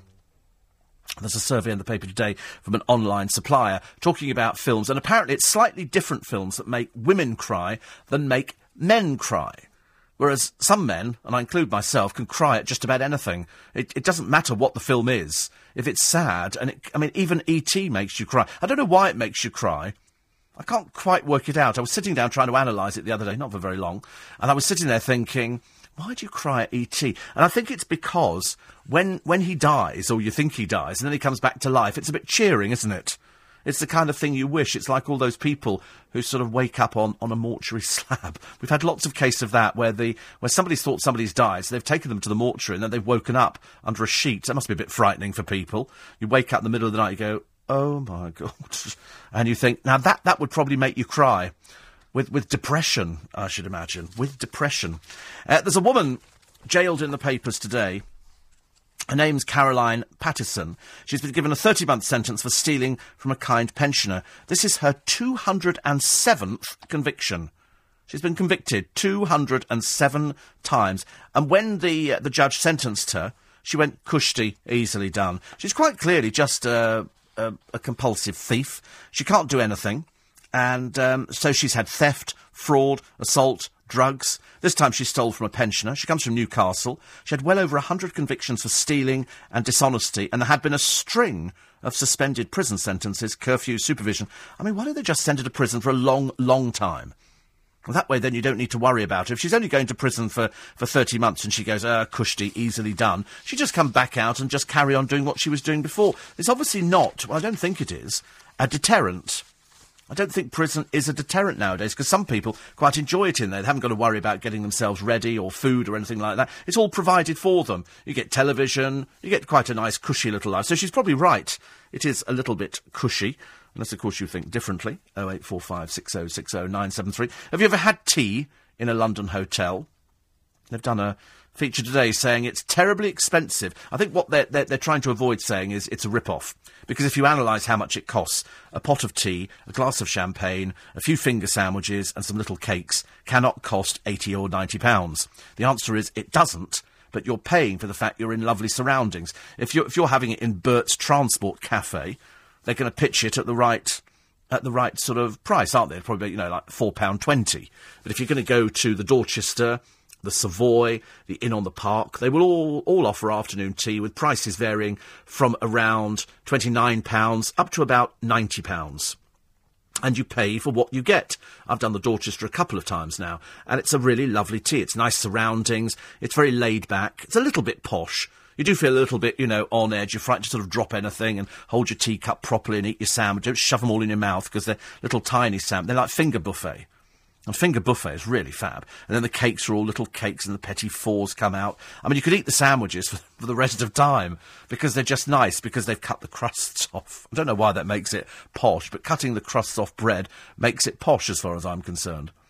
So you go there and they bring it out and it's got the little cake rack and the little oh it's just it's wonderfully done, but it's blooming expensive. That's why most people stick it on credit card. I bet the staff there go, this will be a credit card. I bet they have bets on who's actually cash and who's doing credit card. This will be a credit card. This will be credit card, definitely. I saw somebody paying on credit card the other day. £2.78 £2.78. I didn't quite see what was the point of putting that on credit card. £2.78. I thought most people would have £2.78, but people buying a sandwich first thing in the morning tend to put it on a card. Uh, Marie says it was uh, Lee Marvin did sing Wandering Star, but not speaking it. Um, well, it, it was. It, he didn't really. He, Wheels are made for rolling, mules are made to. He didn't actually sing it as such. It was a spoken song. Telly Savalas did If. I remember that one, yes, because on the other side was um, a, a, rude song, I think. Was it Telly Savalas? Yeah, they used him. they used Telly Savalas' voice on a record. And it was, I think, the B side of If was called Butch Soap. And it was very funny. It was, it was a couple, couple of people in a recording studio going, um, okay, Terry. And they, they, they, were doing it in this sort of cod camp way, a little bit sort of David Walliams. And they got Telly Savalas to sing Butch Soap. That's all they wanted him. If was, I think, taken from, you know, if a picture paints a thousand. Wasn't it that one? Was it that one? But uh, when he did Butch Soap, that was the funniest thing on the other side. It really was. Everyone's happy with Butch Soap. But done in Telly Savalas' inimitable way. Had, uh, had a, a bar named after him in a hotel in Los Angeles and used to stay over here at the Royal Garden Hotel because he came in. He was a guest on LBC when we were down in, in Hammersmith all those years ago. So we're talking about uh, Heartbreakers films that make you go ooh like that. Marley and Me says Tony. I've really got. To, I've got to watch it. I've got the film, but it's it's about a bloke and a dog, isn't it? Not another blooming. Don't tell me it dances. I couldn't bear it if it dances. So it's about it dances. Oh, how lovely. Does it die at the end? Is that why it's sad? Oh God! Well, it's been out for ages. Does the dog die? Yes. Okay, right. Well, that's ruined it for everybody, isn't it? Oh, how miserable are you today? So that's that's why it's sad. You see, if anything dies, it's, it doesn't really. It's only pretend in the film, but probably in real life it probably did. I'm going to watch it actually now. In E.T., he goes home. By the way, I've just ruined ruin that one for you as well today. And in Coronation Street, who's going to be dead next? Most of them, with a bit of luck, it's just getting from bad to worse. So I think I might watch Marley and Me today because, but I'm not keen on the bloke who's in it. I'm not keen. I'm not keen on Owen Wilson. I don't know why. Just he was one of those irritating kind of actors. And I was sort of thinking to myself, do I want to? Do I want to watch? Yeah, I'll watch it. I'll watch it. I've got all these films which I bought and I never watched. I'm sitting there thinking, but you've got to be in the right frame of mind. If you're going to watch a film that is traditionally, you know, sad, you're not going to sit there if you're in the feeling in the best frame of mind. You've got to sort of take yourself down to that level. So, what what, what are the heartbreakers for you? 0845 6060 973 84850 or steve at lbc.co.uk. News headlines with Sam Pittis. Thank you, Steve. Good morning. The UK Border Agency's been. Conversation with Steve Allen love the idea of the Gran of 87 who's in the papers this morning. Second person we've had in the last couple of days who's been given an ASBO for blasting out a lot of very loud music. Apparently, she also uh, used to bang on the wall with a stick and everything else. Apparently, she was blasting out Glenn Miller and Frank Sinatra very loudly. She comes from Gosport in Hampshire and she admitted flouting a noise abatement order. She was given a conditional discharge on order to pay £500 costs. but she's 87. I mean, I'm, I'm assuming at 87 she might be partially deaf, and that's why she's had to sort of turn the volume up. But it could be quite annoying, couldn't it? If you're a neighbour and you've had 13 months of misery. And there you are, she's nearly deaf as she sort of blared out the crudest hits day and night. Chris Adams, who's one of the neighbours, said it was absolute hell, but her daughter, this is the. Uh, this is the Ground of 87's daughter, who is 58, said she needed help. She didn't need an ASBO. That's what she was banging on the wall for. Hello? Somebody come and help me. Poor soul. I quite like the idea of blasting out Glenn Miller. That'd be very good indeed. Uh, there's a boozy benefits cheat, mum here. £38,000 she robbed from you. £38,000. And uh, the reason they've not sent her to jail is because they've said uh, she was down to two pints of cider a day. She pretended to be a single parent. She claimed income support. Does nobody check these things? You know, when somebody goes in there and they go, I'd like to. Um, uh, start claiming benefits because I'm a single parent and I want uh, incapacity allowance and I want this and I want that and, and, and we hand over the money. Does nobody go round and check or do they not have anything in place for checking? Because there are more and more of these cases where people have got away with it for years until either a neighbour shops them or a close friend or somebody with a grievance and they go to the council and they say, listen, this person's been, and then they start investigating. But it's a slow process. I've seen them doing it on the television. There was a woman who was running a cafe, and she claimed that she was bedridden. Why nobody ever put the two people together, I've got no idea. So she claimed she was bedridden. Every time the council went round, she was sitting there in a wheelchair with with blankets all around her and a pair of dark glasses on, looking a little bit like the uh, the character that they had in Fawlty Towers when they were trying to pretend that Sybil was very ill, whereas in fact it wasn't Sybil at all. And and she was, but but by daytime she was getting up and running a cafe, helped by the council in her local park. And it took them ages to get hold of this woman who'd been ripping the state off for goodness knows how many years. So this woman here they said um, she had been going through a difficult time. This seems to be the excuse nowadays. They'll always find, you know, lawyers or solicitors to go, listen, they've had a very difficult childhood. It was very, very difficult indeed. And, um, and so for that reason, we're not going to send her to prison. So she's been given a five month suspended sentence. But what I want to know is, can we get the money back? That's all we want back. I couldn't care less what happens to them. We just want the money back that these people have, have taken. Julie says, uh, E.T. Phone Home. Still everybody's favourite film, and yet strangely does not feature in this list of films which make you cry. The Notebook is number one. The Notebook, a film I'd never even heard of, is the one that's actually got you um, weeping for women. Men go for something else. They, they still like Marley and Me and, and they like a load of other films, but E.T. wasn't on the list. It's two teachers and a school admin worker, incidentally, who call themselves the Three Amigos who are among the winners of the US Mega Millions jackpot. 656 million, but uh, all they get is 35 million pounds, a lump sum. They will share a third of the pot, which leaves them with 22 million pounds. So in other words, the, I don't know if that's 22 minutes, that's 66 million for them. And I think there's somebody else. There's a woman in her 20s, a man in his 40s, and a woman in her 50s. They've chosen to remain anonymous, so they get 66 million. But but the jackpot originally was 656 million, and I think there is um, there's two other people. I mean, it's good for you know. To be honest with you, I mean, it's nothing to be nothing to be sniffed at, as if you're going to get 22 million pounds. But when you think that the original jackpot was 656 million, but because of the taxes and everything else, it comes down quite a bit, and that's when. Um, you know, it's it's it's very difficult. Actually, it's very very difficult uh, for, for people there to actually try and work out what you're going to do with that much money. If somebody comes to you, if you've not got much money, and goes, you've now got 22 million, they're, they're planning on coming to Europe. It's quite nice, anonymously. I'd start checking ports. Uh, a true tearjerker film, says Natalie, The Imitation of Life. Two versions, one filmed in 1934, starring Claudette Colbert, and the other 59, starring Lana Turner. An emotionally charged story about two widows who were best friends, one white and the other black, and their troubled daughters. Imitation of Life. See, everybody's got films that I've never heard of. There's so many good films that come out, and I miss them. And then somebody goes, "You really should have seen this film because it's a real, a real tearjerker."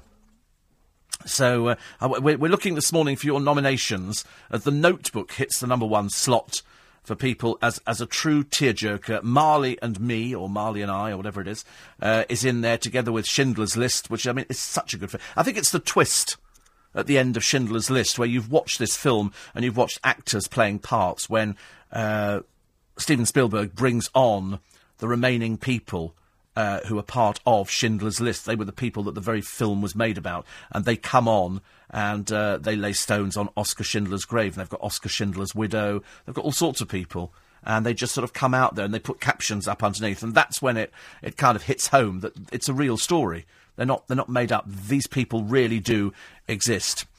Uh, Brian says a film that made me cry, a British film called Mandy about a deaf girl. That was Mandy Miller who went on to have a hit single with Nellie the Elephant, and she played um, a girl who was being taught how to speak again. That was very good. Very good film. It's a very old film. I'm not even sure if it's still available. I'm sure it must be. Denise in Blackheath says there's a DVD set out of Anne of Green Gables. And from the moment it starts, I'm in tears because it's so so beautifully done. It's that was a girl film, wasn't it? Anne of Green Gables. I think people liked the idea that girls all went out and went, "Oh well, flippity doo." You know, what are we going to do today? Saddest film is the final scene in a church in Shenandoah, says Sue. Shenandoah. uh, another one here. Uh, uh, the saddest film I've ever seen is Waiting for the Telegram with Thora Hird by Alan Bennett. Not really a film, but an episode. Can't watch it without crying. It's very sad, says Alan, who's uh, residing, poor soul, in, uh, in Brentwood. And uh, watching the King's speech on my own, says Sarah. Cried all afternoon. I never cried at the King's speech. I thought it was good, but uh, never sobbed at it. Lisa sobbed at the day they gave the babies away. It's a very, very good film. Very, very good film. I love it, actually. It's a good one. I bought a copy the other day, which I think was for distribution in Japan. It's English, but it does have Japanese uh, subtitles, which are available if you click the right button. But it's a very good copy. I've had a couple of uh, dodgy copies, which I bought before, which looked like somebody's just copied them from a television programme. 84850, Steve at LBC. The Notebook makes me cry. Have you seen it? No, never even heard of it. Never even heard of it before. And... Um, it's a shame that when the little person said Kushti, the judge didn't turn round, says Kev the milkman, and say 30 months. Sorry, I meant 30 years. I do beg your pardon. I don't do weepies, but the poor long suffering uh, watches, the True Movie channel, weepies all day. Oh dear, is that what it is? Is that what she's watching now? is it weep? I'm not sure I could go a whole uh, whole day of watching weepy films. I tend to find it quite exhausting. Kathy says my hubby cries watching The Green Mile. That's very good. That is a very, very good, very, very good film, actually. I didn't know what it was about when I first started watching it. And then I just loved it. I thought it was really bizarre. Very bizarre. Favourite film, uh, Emma with Bette Davis, number one. Poor little rich girl by about uh, the uh, the granddaughter of the Woolies founder. Actually, I looked at a house the other. Strangely enough, you should mention that. I'm driving through Regent's Park the other day in London, and there is a beautiful house which is very, very near the zoo and it's owned by the American Embassy. It's where the American ambassador to London lives. And it's the most beautiful house you've ever seen. It's over the road from a lot of little mansions. There's about five of them along the, uh, the banks of the Regent's Park Canal. And when they first put them up, they were £25 million each. And people will, I mean, now I should imagine there must be 60 million at least, because you're in the park and it's very private and they're lovely mansions. But then over the road is the ambassador's mansion. And, uh, and I said to a friend of mine, I said, oh, that's really lovely, that house. It just looks beautiful. And he said, it used to be owned by the Woolworths heiress, F.W. Woolworths, the heiress, who had a house in Palm Beach, and she gave it to the American government. So I remember thinking, my God, these people have got money. I think the Sultan of Brunei, or one of his um, brothers, or something like that, has also got a house as you walk round Regent's Park, and that's enormous. But he's never there. They own all these properties, but they never seem to be there, which is a shame. Tony says the story to Marley and me is what gets you, not the stars. The dog doesn't dance. Once you've seen it, you'll tell people about it. The end is where your eyes go to pot. Never happened to me over a film before. All right. Well, I'll, I'll definitely watch it. Definitely watch it. Irene in Glasgow. I won't do the accent for you. Says the film that has me in tears is Somewhere in Time with Christopher Reeve, a love story with a dreadfully sad ending. Why do we like them? Why do we like sad endings? What is it about sad endings in films that we sort of watch them and you think, oh dear, it's so depressing? Steel Magnolias. Uh, Steve says uh, Rusty and Finchley. Yes, I cried at Steel Magnolias. I went to the royal premiere of that. Princess Diana was there, and Daryl Hannah, and loads of people. Oh, wonderful film! And they had the orchestra playing the theme. Oh, it's wonderful. I can watch it now and uh, and well up. I just love the music. I want to go and live in that town, but I think that it wouldn't be uh, wouldn't be that pleasant to live there. It was just one little bit of it. But uh, also, Dolly Parton was magnificent. Well, part of her was magnificent. She played uh, because it's touring again. Steel Magnolias is touring in this country. Denise Welch is touring in it. Let's hope forever. So she doesn't come back on Loose Women. The Julia Roberts character passed away in the film. Incidentally, Robert Mitchum recorded his only album of songs in 1967. Good Lord, Robert Mitchum. Uh, Anna Maria. The film that made me sob was The Elephant Man. Oh, really? See, I didn't do a thing for me, I'm afraid, The Elephant Man. I just felt sorry for him. I, felt so- and I always remember that story that when Michael Jackson came over to the country, he wanted to buy the Elephant Man's skeleton. Apparently. I mean, there, are some skeletons you'd want to buy, and some, you know, you wouldn't want to buy. But I, I don't think I'd want to buy the Elephant Man's skeleton. And I think it was on offer. I think if, if the price had been right, I think the uh, the college hospital because they kept it because it was because it was such an oddity. And because of the shape of his bones, and Michael Jackson went for a private viewing. I didn't know he could go for a private viewing, and uh, and, and made them an offer. I think they politely declined it. Thank goodness. That'd be popping up in a in an auction in America, wouldn't it? Actually, I'm surprised there's not been loads of Michael Jackson stuff up for auction. We've had the Elizabeth Taylor stuff. There must be some Michael Jackson things coming up. I know there's warehouses full of stuff which people have bought over the years. One particular guy, and he's got everything from the early days of the Jackson Five. Uh, we're talking this morning about. Oh, have you started stockpiling stamps? The 40% price rise is looming. Get your stamps now because you can buy them at the old price, and long term, you'll save lots and lots of money. There's our handy hint of the day. And have you had tea in a posh London hotel? Where was it, and how much did it cost? It's LBC 97.3. Time now, 5.30. 27 minutes to uh, six. Is that from upstairs? Is that from upstairs? I can hear that. Is that when you're doing that upstairs? Oh, right. No, I could hear from upstairs. I'm just saying, I think I've got a ghost in the studio because I know they used to. injury just bumping into that microphone. Well, now you can miss it, I've got no idea. But it, but I could hear the keyboard moving by itself this morning, and I was I was sitting here thinking perhaps I'm hearing something. I could hear the keyboard moving, and Sam said he just did it then, but I'm sure I could hear it when he's not in the studio. I can hear this keyboard, and I'm thinking I keep taking my headphones off to look around the studio. I'm definitely convinced we've got poltergeist in here now. Apparently, Marley does dance in this film. God, another dancing dog. Owen Wilson comes home from work and sees the dog dancing with Jennifer Aniston. I think that's a court case, isn't it, really? I don't think dogs should dance with people. It's just not normal. Apparently, it's very heartwarming.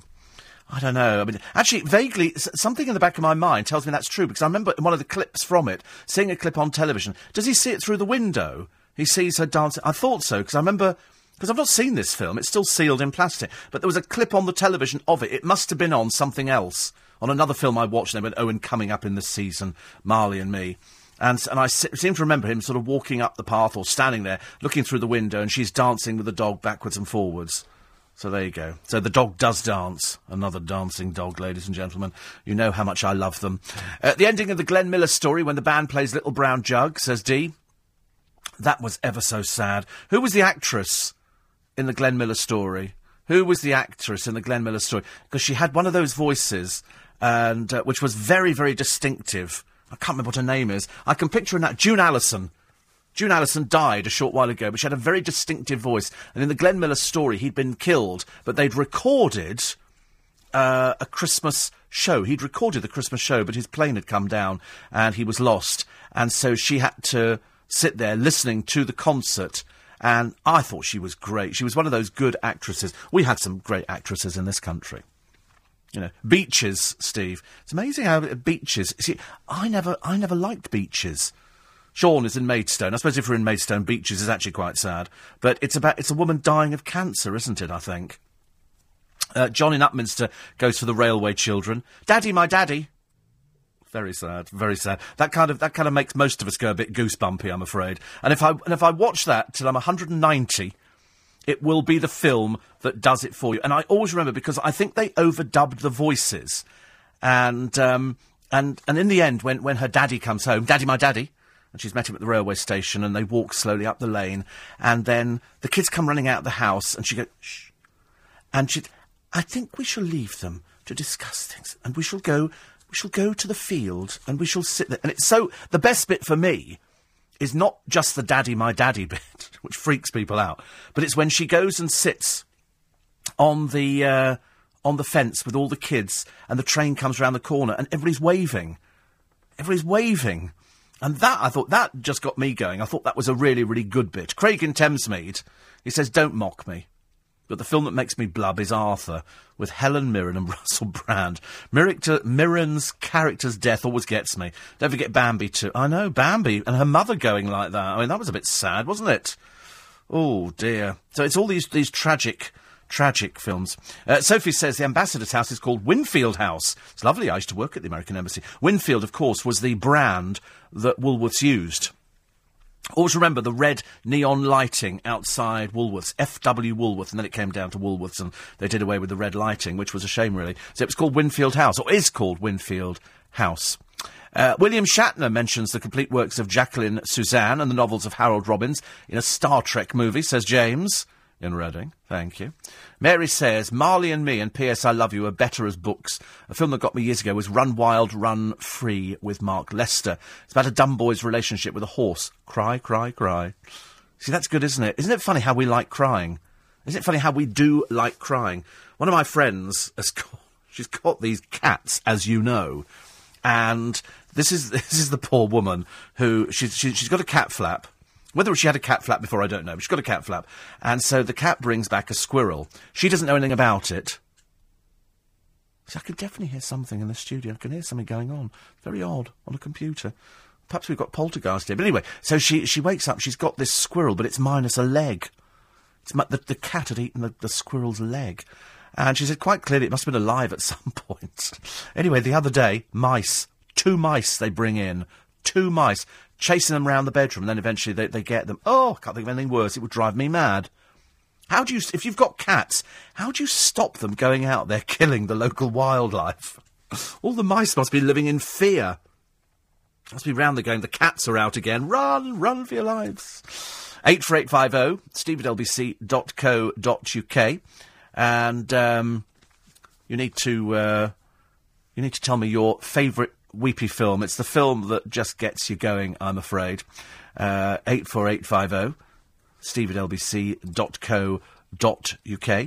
And um, we shall weave them all in because some of them I'm familiar with, some films I'm not not particularly familiar with. Oh, blimey, we've got loads on here to get through. Those of your uh, emails, thank you. Let me do the weather for you first of all because I know it's one of those days. Yesterday uh, didn't rain, and I was going to go down to Reading, and I thought I need to go to Reading, so I need to do a little bit of shopping, and so I, I get in the car and we've got roadworks. There's roadworks over. They put a set of traffic lights in next to the Garrick Theatre here for reasons best known to themselves. It's it's obviously let's dig up London time yet again. But in Twickenham we've got them coming up to the Green where they're digging up three quarters of the road, so that's slowing people down. Then at the very end. They're, they're doing something as you go onto the uh, the roundabout heading up towards Staines. And then I'm driving out there and I'm listening to LBC, and on the travel comes and avoid the M4 because it's very busy at the moment. And I'm thinking, oh, I hope they're wrong. I hope that you know you do.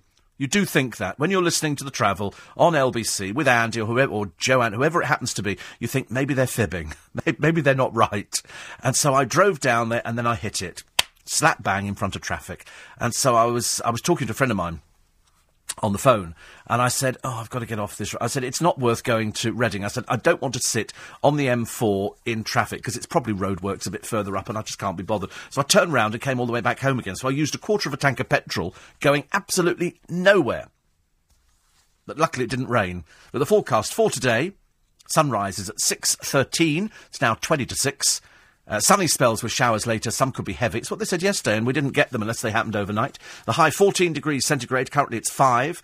Tonight, scattered showers continuing. Showers becoming isolated overnight, with most parts dry with clear spells. Minimum 3 centigrade tomorrow. Sunny spells.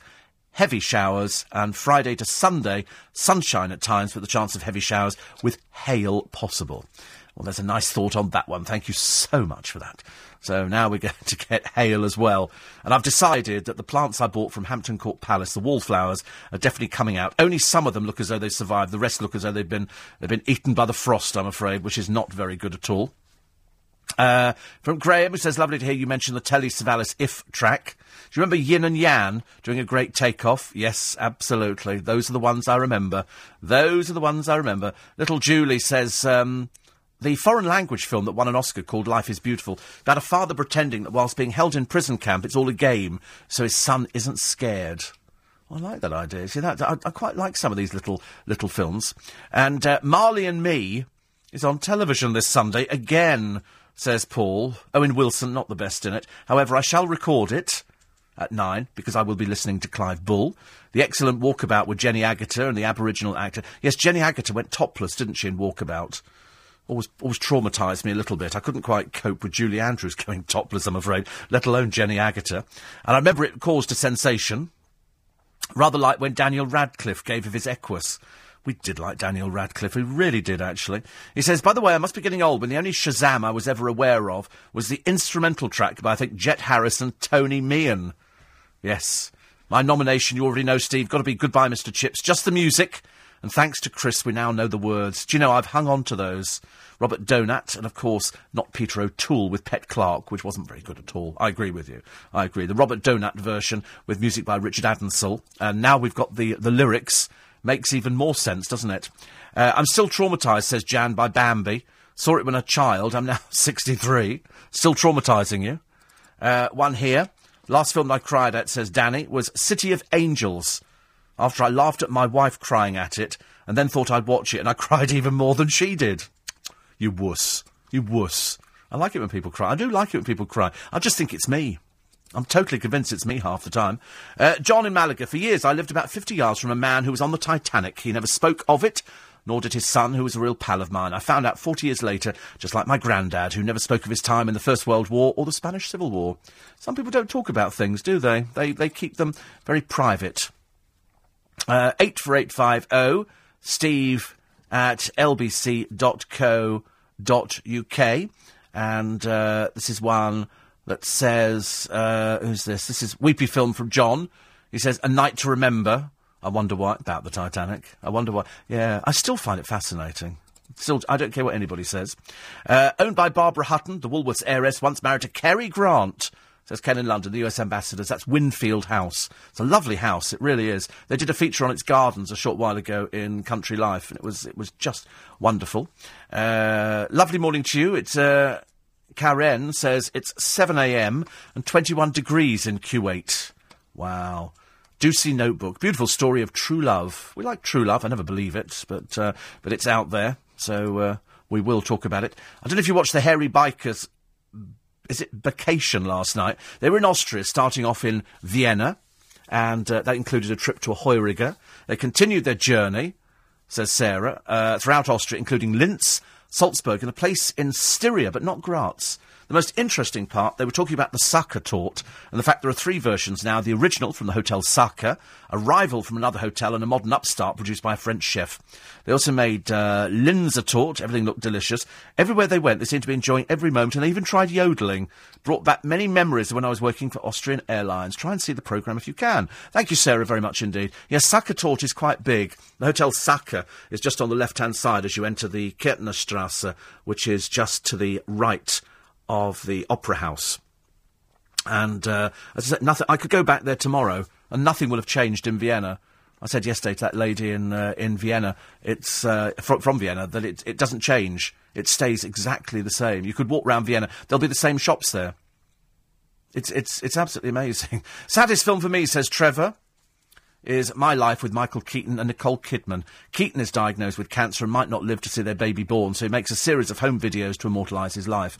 It's all, it's all films where people die, isn't it? That make us make us weep a bit. This is after this survey came out saying that Notebook was the was the top weepy. That was the, the top weepy film for people who sort of just um, just sort of watched it and just went Ooh, and cried all the way through it, which I don't mind. Don't mind people crying. I like people crying. I like people crying, and it just goes to prove that the filmmakers have still got it. If they want to manipulate you, they blooming well can. Mind you, sometimes I cry at documentaries. You just cry at how beautiful some, some parts of the country are, or when uh, Mr. Attenborough goes off and does all his stuff. Just fantastic. Just fantastic. Quarter to six. We'll try to work out who would take over from Robert Mugabe when he dies after reports came in a couple of days ago that he was close to death. Government ministers uh, in Zimbabwe have uh, have said that it's just wishful thinking. He's not close to death. Yes, you're right. It is absolutely wishful thinking. They claimed he was fit as a fiddle Oh, what a shame. And claimed he was only there on holiday, an even bigger shame. But uh, he's 88. I think the truth be known, he probably is in hospital. He probably is dying. Just needs a little push over the edge. And we were trying to work out who would take over. We now know it's the ruthless Defence Minister, Emmerson Mnangagwa who apparently was the uh, the person who once ran the country's notorious spy agency, nicknamed the Crocodile. I don't know, out of the frying pan into the fire again. You just feel so sorry for the people over there when you've got some despot like um, like Robert Mugabe. You can only hope that uh, he's sort of taken as soon as possible. Stephen Bridlington says, if you could watch one film for the rest of your life, what would it be? Mine would be the original Jaws. Do you know, I wasn't sure about that. I've got a fear about water. It's one of those strange. I don't have a fear of baths or anything like that. I have a fear of of being of swimming somewhere and something coming up from the deep and grabbing you. You know, you get these dreadful stories from from Australia where people have been out swimming and all of a sudden these great whites hurtle up from the depth because they've seen a shadow. It could be somebody, they probably think it's a seal or something like that. And they hurtle up from the depths and they grab at whatever is in front of them. And that's the, then they realise what it is and then they sort of kind of leave it, I think. So they often, often discover sort of these poor surfers minus their limbs. And that's the only thing that frightens me. So I don't think Jaws would be it because when I saw the film originally, I can't remember if I thought that the thing looked real or if it didn't. I went on the Universal studio tour and halfway through there, the bridge collapses as you're going on the little railway, sort of dips down in the middle, and Jaws comes out. But then as you're driving away from it, you see it sinking down beneath the water and going round on its little rails again. It's quite good. I mean, it, it's very well done. I quite like the theme parks in the States. They do them so much better than we do. Because they're just bigger, and they've got the, uh, the weather, which is, which is really nice. Uh, on the subject of sad films, The Boy in the Striped Pyjamas a sad film set in World War II. He has a friendship with a Jewish boy. The lad is German, but because he's eight years old, he doesn't realise the consequences of what would happen to his friends. He sneaks off to play with his friend, but doesn't realise he's in the gas chamber. The boy's father, who's a German officer, realises too late his son is in there and his son dies. I was mes- mesmerised and cried. It's a great film, The Boy in the Striped Pyjamas. If you've never seen it, it's it's a really a really, really good film. Uh, saddest films, Darren in Leicester says, the saddest films I've ever seen are the ones with Madonna in them.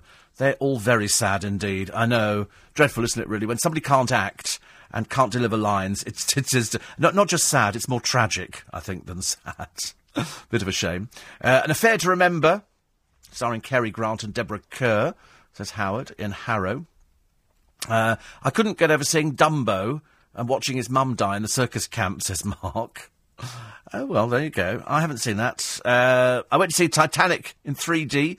Most people in the cinema were in tears at the end, says, uh, says Jeremy. Really? I didn't think there was anything to be sad about in Titanic at all. I really didn't. Uh, men who worked on the Titanic wouldn't speak about it because women and children died who should have had their seat. Um, yes, there was. I mean, they, they didn't have. What was the story about the Titanic? They only had, I think, s- there was something like three thousand people on board in total, but they only had seats on the lifeboats for something like one thousand five hundred and sixteen. I think. Angela says somebody told me if you put a bell around the cat's neck, the mice can then hear them coming. How true that is, I don't know, as I've never had a cat for that very reason. I couldn't cope, even though I love cats, uh, if I visit friends that do have them. So a bell. Well, my friend might might go for that idea. A little bell on that could be quite. Mind you, sometimes it might drive the cat mad. And also, cats are very good, aren't they, at sort of stopping still and just being and just watching, and all of a sudden, then they just jump. So the last thing the little mouse might hear would be the bell ringing. Not, not good. Um, I dare anybody to watch Richard Gere in Hachi about a dog who followed his owner to the station and waited for him to come home from work. When Richard Gere had a heart attack, the dog moved with the family but ran away and went back. Never even heard of it. Good lord. I've never heard of that film at all. Never heard of it. Um, is it Hoochie? Oh, it's, it's that's somebody else who recommended that. Forrest Gump. When he discovers he's a father, he asks if the boy's okay, and Jenny, te- Jenny tells him he's the cleverest in his class. When he realises he knows he's different, says Rob in Colchester. Thank you. Jenny Agutter was naked in Walkabout. I know. Can't get over things like that. Uh, the Champ. Vito and Maidenhead comes up with, and goodbye, Mr. Chips. Robert Donat as Mr. Chips as he's taking his last breath. There's literally a last roll call of the pupils announcing their names. Yes, one of the boys in it plays three parts. He plays his his brothers, which is very good because I, I checked him out. Checked him out. Um, Jan in Peckham says, Have you seen a film with June Allyson called Tiger in the Sky with Alan Ladd about an RAF pilot who dies just before his baby is born? Oh dear, that sounds a bit sad. Town Like Alice. Yes, Watership Down. Thank you. Kevin the Milkman says, if the part called for it, Steve, I would go topless. I have no doubt of it whatsoever. Uh, whatsoever. Um, so, are you stockpiling stamps? Because you're literally just days away, because April the 30th is when the price goes up. The advice is buy stamps now, because you're buying them at the old price. Because you don't want to spend an extra 40%, do you? As long as the stamps state on them first or second class, you're okay. You don't want a sum of money on them. I know a lot of online re- retailers have sold out. I don't know how, how Costco's doing with theirs, but if I ever go down there today, I might pick up some stamps. Because I do use stamps. So that's uh, a wad of second class stamps bought at £1,000 today will be worth £1,400 after the hike. So my advice is buy what you can afford. If you're somebody who sends a lot, you know, then that it would be worth it to save a lot of money, especially for sort of, you know, little companies who perhaps don't have a franking machine. But if you can afford to go out and buy stamps, a thousand pounds worth, if you can find somebody with a thousand pounds worth, is worth after the hike one thousand four hundred. But they've got to say first or second on there. Okay, there's no point in buying them if they've got a sum of money because that's what they're going to be putting them up for. Okay. So just uh, just be warned. One punter even tried to buy five thousand pounds worth of stamps at a branch of Superdrug, but found the store is rationing customers to just seventy-two stamps. Yeah, yeah, right. It's a bit mean, isn't it? So they're now on stamp rationing, ladies and gentlemen. Have you started stockpiling stamps? Do let me know. 0845 6060 973. We're still trying to find out what you do with poor jobless Laura Ripley. Laura Ripley is 28. She weighs 20 stone. She wants a gastric band fitted and it's going to cost 15 grand on the NHS. And she's saying, you know, that's what I want because I can't lose the weight. Well, you just have to be fat then. Just have to be fat. There's nothing we could do about it. We don't want to waste £15,000. I have a sneaking feeling the operation will probably go through because uh, that's what they do and that's what we do and we do it, we do it the best, don't we, than anybody else. So uh, she's booked for this gastric band bypass in June, and she's then hoping for 12 grand's worth of more cosmetic surgery. Why don't you just lose weight, love, like normal people? You know, you're just such a needy person. You're just so pathetically stupid. She also wants arm and uh, thigh lifts and a tummy tuck. I mean, it's just ridiculous. Why don't we take her benefit away from her and go, tell you what, till you've paid it all back, you're getting no benefits. You just have to get out there and work. It's quite clearly no incentive for her. When she was uh, 16, she weighed 25 stone, but she later ballooned to 38 stone. God, you really need to get your life in order. You're a bit pathetic, I'm afraid. Not very good at all. Saddest film? Steve, it's The Colour Purple. I like Oprah Winfrey. Big fan of Oprah Winfrey. Like her. Done very, very well. Very well indeed. And David to say, uh, I'm delighted to say that Dumbo's mum, Mrs. Jumbo, doesn't die. How I usually cry at dear old Laurence Naismith in Mr. Blunden. At the very end of the film, and he goes, Goodbye. Goodbye, my dears. Yes, we love Laurence Naismith. He died in Australia a short while ago. Uh, as, as with all these people who are famous to a lot of us, they never get very much coverage in the papers, so we like to mention people as often as possible. So when June Allyson died, we did mention it on the programme. We try to mention it when all of them die because they never get they never get mentioned again. They get a little tiny bit in the paper because a lot of people go, but who were they? And you go, listen, go watch them. If you've never seen June Allyson acting, she was lovely. Just go onto onto Amazon, type in June Allyson, and pick up some of her films. Very very good. John says, here we go, the fan, the, uh, the facts, I'm afraid. Titanic passengers and crew, 2,228. Lifeboat capacity, 1,178, although 705 were saved. Thank you, kiddo, very much indeed. So, 2,228, that's with the passengers and the crew, but the lifeboat capacity was only 1,178, although 705 were saved. Still fascinates people, doesn't it? Still fascinates. They've only got to show you clips of it on the television. You'd think it was lying in about five feet of water, as opposed to two miles down. Kramer versus Kramer, very sad film, says Wayne. And uh, the other one from Eva in Wood Green is Sophie's Choice, with Meryl Streep or Terms of Endearment. I never saw Sophie's Choice. I never saw it at all. I don't know why. And Kramer versus Kramer. I never saw. I know that they, they were big films in their day, but they didn't uh, didn't do it for me. Terms of Endearment or Bridges of Madison County, which was a Clint Eastwood film. Blub, blub, blub every time. It's good, isn't it? Is that even if you watch them at home? I know if you're watching films with other people and in the uh, the company of other people, it's a bit more difficult. The only film that I cried at in the cinema, well, I've cried at quite a few actually, was uh, unfortunately Steel Magnolias, and the other one was uh, was E.T., but then everybody was crying in the film in the cinema. We were all sitting there and everybody's blubbing away. Pathetic. I tried not to look as I was blubbing, so you just pretend you've got grit in your eye or something like that. 84850 steve at lbc.co.uk or 0845 6060973. Summer's on hold, incidentally. We're now going to get a, an icy blast coming in and it could bring snow. I warn you now that it could bring snow by the end of the week. This is always the it's the Daily Express. I think they sit down there thinking, what weather forecast can we write today that's going to upset the country? Let's say summer's on hold and there's a new icy blast bringing snow. It's certainly going to bring rain. Whether that turns to sleet and that turns to snow remains to be seen. We'll take a short break. It's LBC 97.3. It's early breakfast with Steve Allen here for another 30 minutes this Wednesday morning. Take your umbrella if you're going out today. The news at 6 is coming up now with Sam Pittis.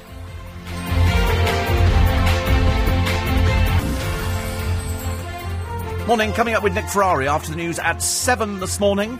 Looking at the papers is David Wooding, former political editor at the News of the World.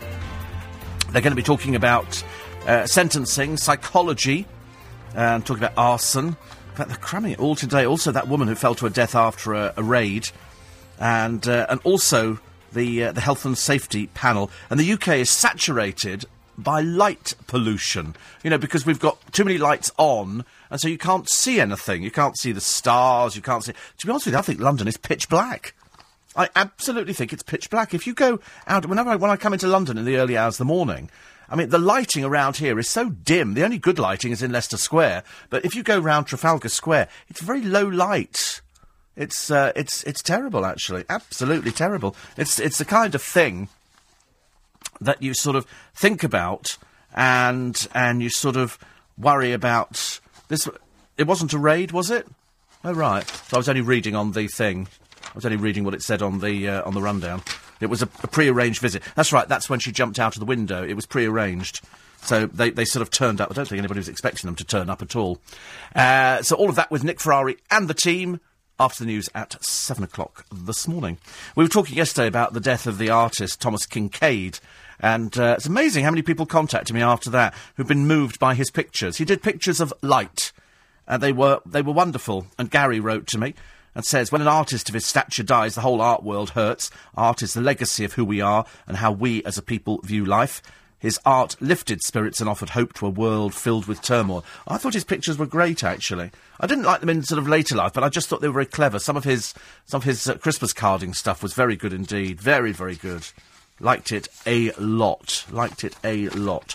So, uh, so that was very good. So thank you to all the people who wrote in after that yesterday, and uh, and the health and safety misuse uh, of children. You know, we've had over the years health and safety, and they're saying, you know, you can't do this, can't do that. In other words, office workers banned from wearing flip flops. The other day we had hairdressers not allowed to wear high heels because they might fall over. Children banned from playing conkers unless they wear goggles, and there's all sorts of things. Over the years, health and safety get involved, and we keep going, for goodness sake, I mean, it's just ridiculous.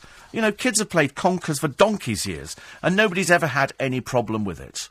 There's never been a problem. But then health and safety interferes. There must be real mamby-pambies at home. Wait a minute, wait a minute. Don't touch the toaster. It could be hot.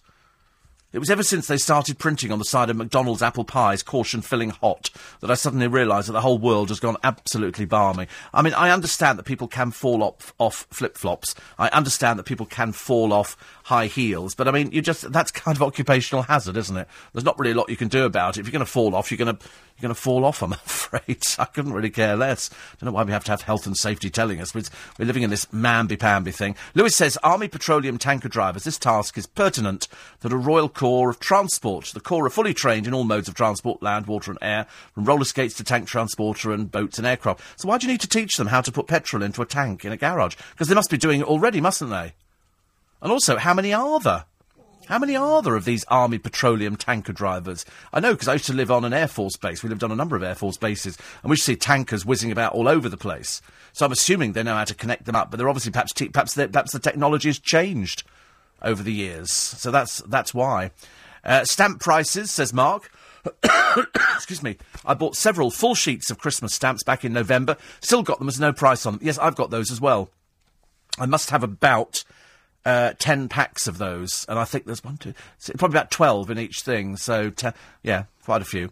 But I'm going to go out today and get some more stamps because I, I keep forgetting that as they go up at the end of the month, that's when, you know, 40% increase is a lot by anybody's standards. So I thought, if we, I'm not stockpiling stamps, but as long as they've got first and second written on them, that's okay.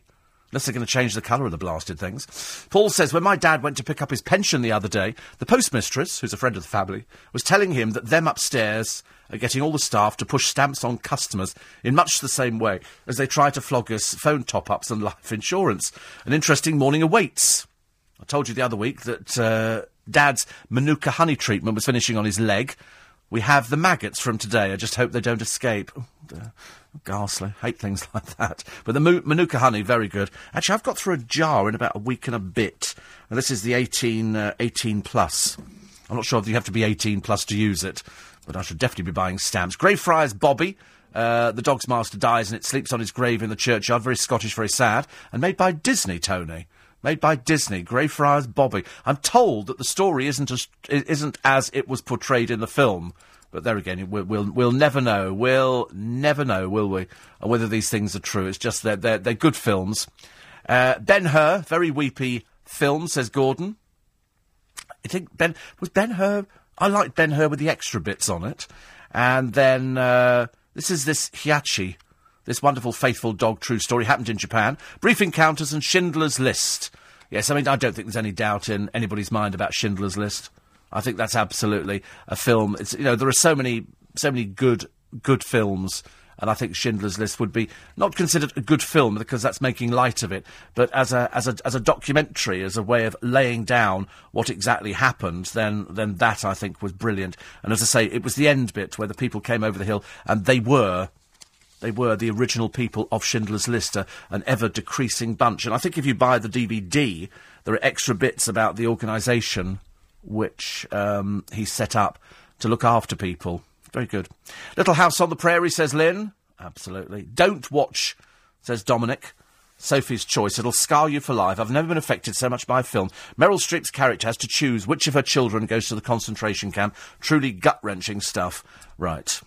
Definitely have to watch it. Mask where Cher played the mum. I think Cher's very good in some of the films she does. In I think she's exceptionally good. A Patch of Blue, says Judy, about a blind girl who falls in love with a kind man she meets in the park, played by Sidney Poitier. Guaranteed to have you blubbing at the end, thank you.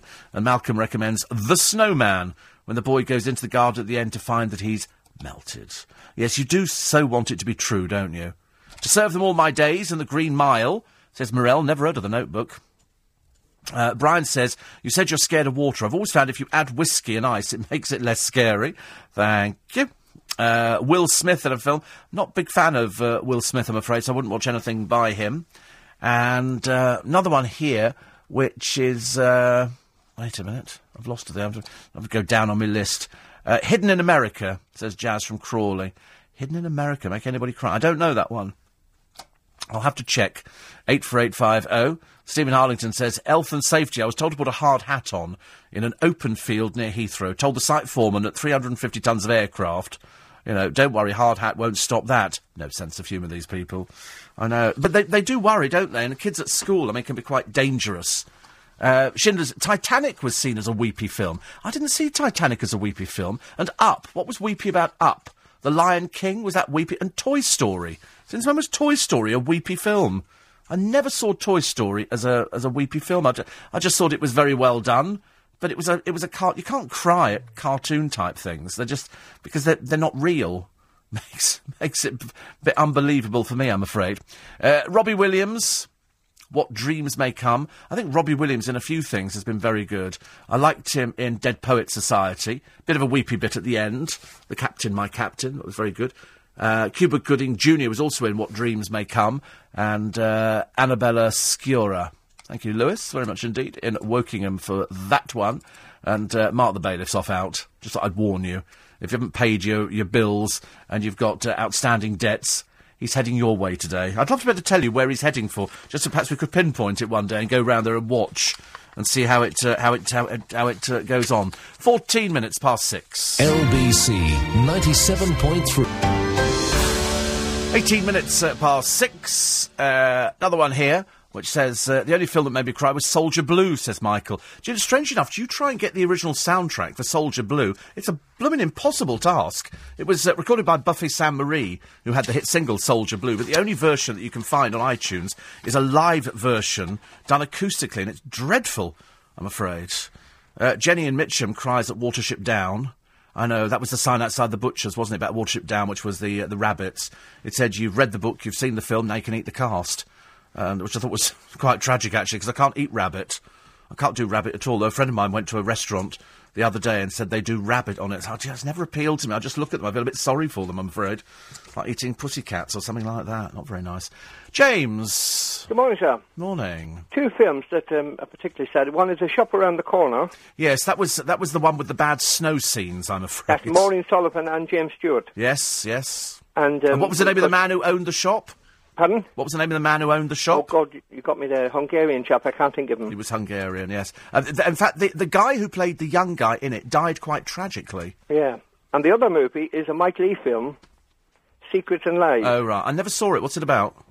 It was Brenda Blethyn and Timothy Spall, and it's about uh, Brenda Blethyn plays Timothy Spall's sister, and she's had an affair with a black American soldier, Right. and uh, the baby was adopted, and the, the child grows up and comes looking for the mother. And Timothy Spall is married and very successful, has a photography business, um, and married to a, a posh type of lady, but they can't have a family. Yeah. And it's just the whole family getting together around the whole. It's a whole. It's a typical Mike Leigh thing. Yes, yes. And he has a lot of character actors. Um, um, Alison Steadman's in it. There's various people play uh, small um, uh, bits in it, you know. But it, it's just very good. yeah. Shop Around the Corner I loved. I thought it was a, it's Oh, a nice yeah. little Christmas film. Yeah. And, uh, and it's about a little...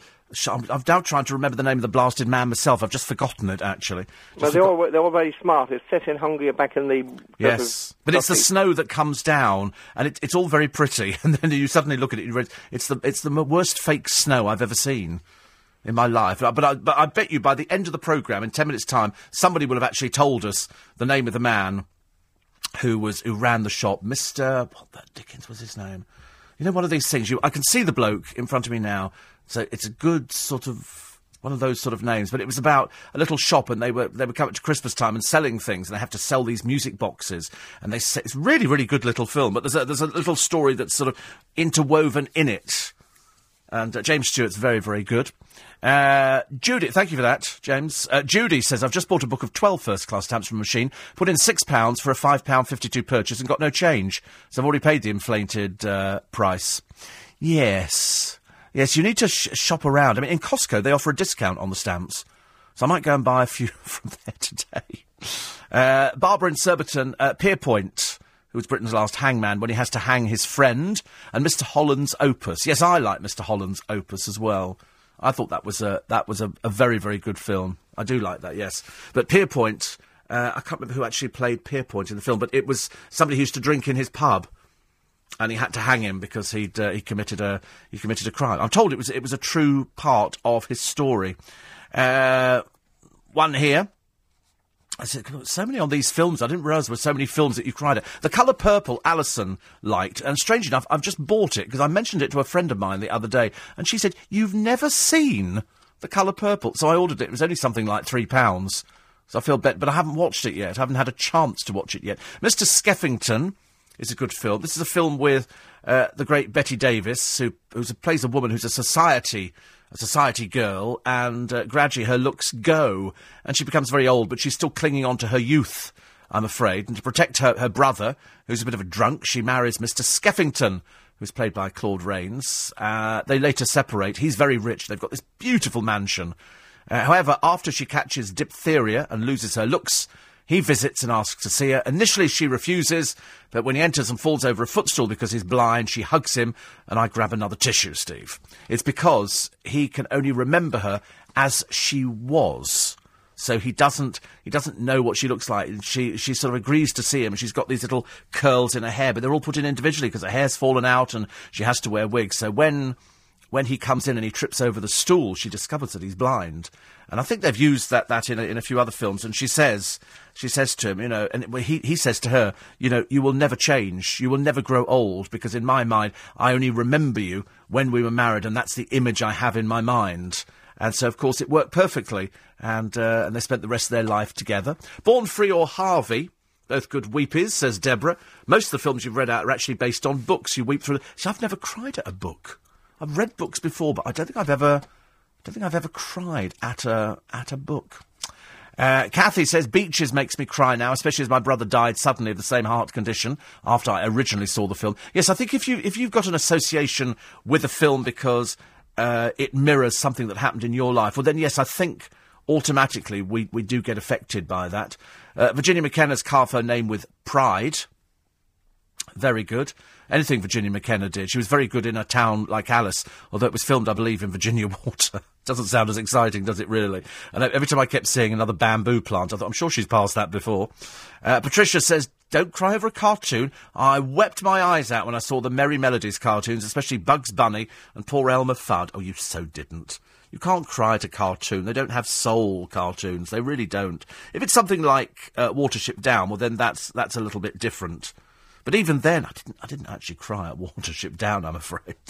I, I didn't even, I didn't like the cartoon because the the hit song from that was Art Garfunkel's Bright Eyes, wasn't it? Bright Eyes. Nobody so far has come up with the name of the man who was in the shop around the corner, the man who owned it, Mister. Gosh, I wish I could remember. You know, sometimes you have a senior moment first thing in the morning, and quite clearly you have all got it as well, because none of you can remember his name either, and yet it's such a good film. Oh, wait a minute, Paul will know. Paul will know. It's Mr. Matuschek. Mr. Matuschek. That's right. You're quite right. I knew I couldn't remember it. He says, remade as You've Got Mail. Is it? It's because he was having an affair, wasn't it? Oh, right. Now, you've got to watch the original Shop Around the Corner in black and white. The worst snow you've ever seen in history, but it's a lovely film. But the boy who plays uh, the young man in the shop, not the young, young man, but the next one up there, uh, had a sticky ending, I'm afraid. I went on to IMDb and checked him out, and he had a came to a sticky ending, I'm afraid. So he didn't go any further. Mr. Matuschek, that's right, who owned the shop around the corner. Thank you very much indeed. Uh, Julie says, I'm sure you can get the DVD through Amazon. This is Life is Beautiful. Worth a look. I do, I do try and trawl the internet to certainly find films that, that make you feel a bit, um, a bit sad. Gladiator, says uh, Abdul. Russell Crowe starred it. Absolutely amazing film. Quite emotional at times too.